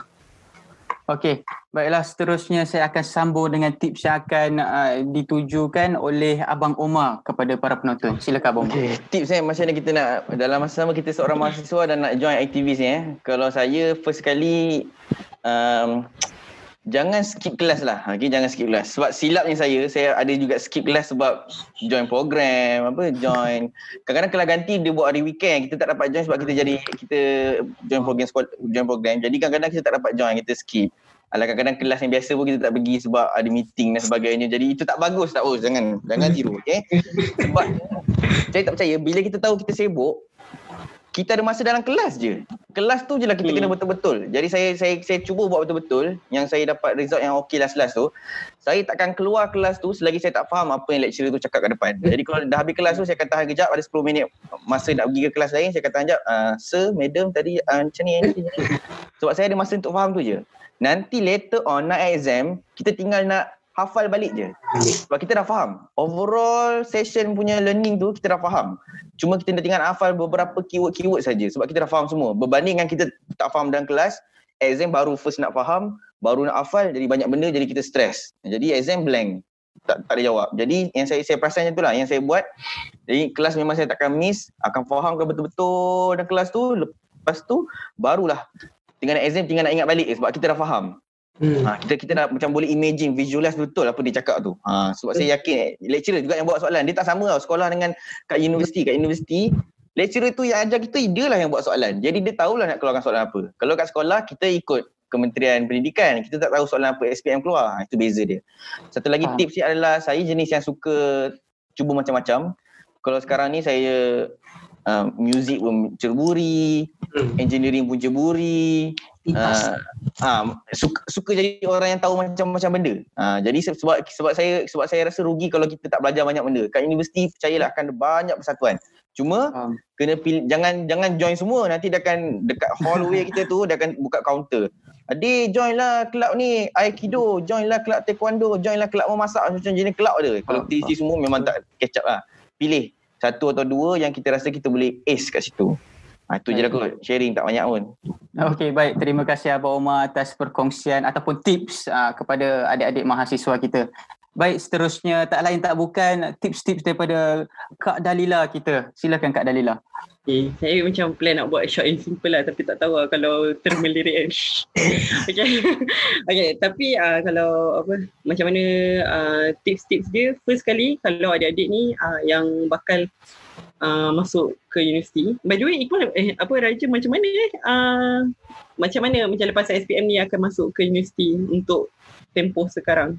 Okey, untuk tempoh sekarang macam kami uh, kami boleh isi UPU.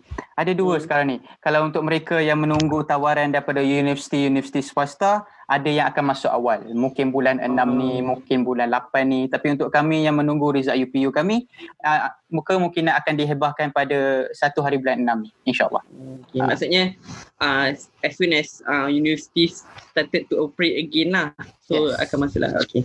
Okay, so macam uh, first kali bila masuk kelas, uh, apa, you have to come to the class prepared. Maksudnya um, usually lah kalau kita belajar kat universiti ni kita dah, dah dah dapat dah modul tu dan sebagainya kan. So we know apa what's what's the next lessons and all. So kita kena uh, at least kena baca dulu sebelum tu. So kita boleh actively participate and involve dalam in class discussion. So bila kita involve dalam in class discussion, this one is this one helps a lot dalam uh, apa nama revision kita dalam apa nama kita nak uh, hadam apa yang kita belajar. This one helps a lot. So uh, tu satu, tu dari segi akademiknya lah. Uh, kalau dari segi aktivismnya, uh, macam tadi akak cakap, tak semua orang bermula dengan niat yang betul. Tapi apabila kita sudah berada dalam, uh, apa sudah menjadi seorang aktivis, betul ya apa masih yang paling penting ialah niat. Maksudnya setiap kali kita nak ke program tu, check balik apa niat kita kan. So macam um, uh, a few times bila Kak, Kak Dida tinggalkan PPS, macam ada PPS-PPS semasa ni macam rasa macam ada hiccup sikit dalam uh, nak buat program dan sebagainya. Macam contact, uh, rasanya apa yang kena buat dan sebagainya. So Kak Dida macam okay, so uh, have you asked everyone to renew dia orang punya niat ke belum? So hmm. diorang nak buat program ni sebab apa? Uh, so macam niat ni bukannya individually je. Secara secara kumpulan pun kena ada niat yang betul. Uh, so niat adalah sangat penting lah. So kalau kita niat nak memecahkan rekod kalau tu program tahunan kita nak niat nak memecahkan rekod program tu pada tahun lepas punya ataupun yang uh, apa best uh, rekod yang terbaik program tu pernah ada uh, itulah yang kita akan dapat so kita akan dapat apa yang kita niatkan lah so macam hmm.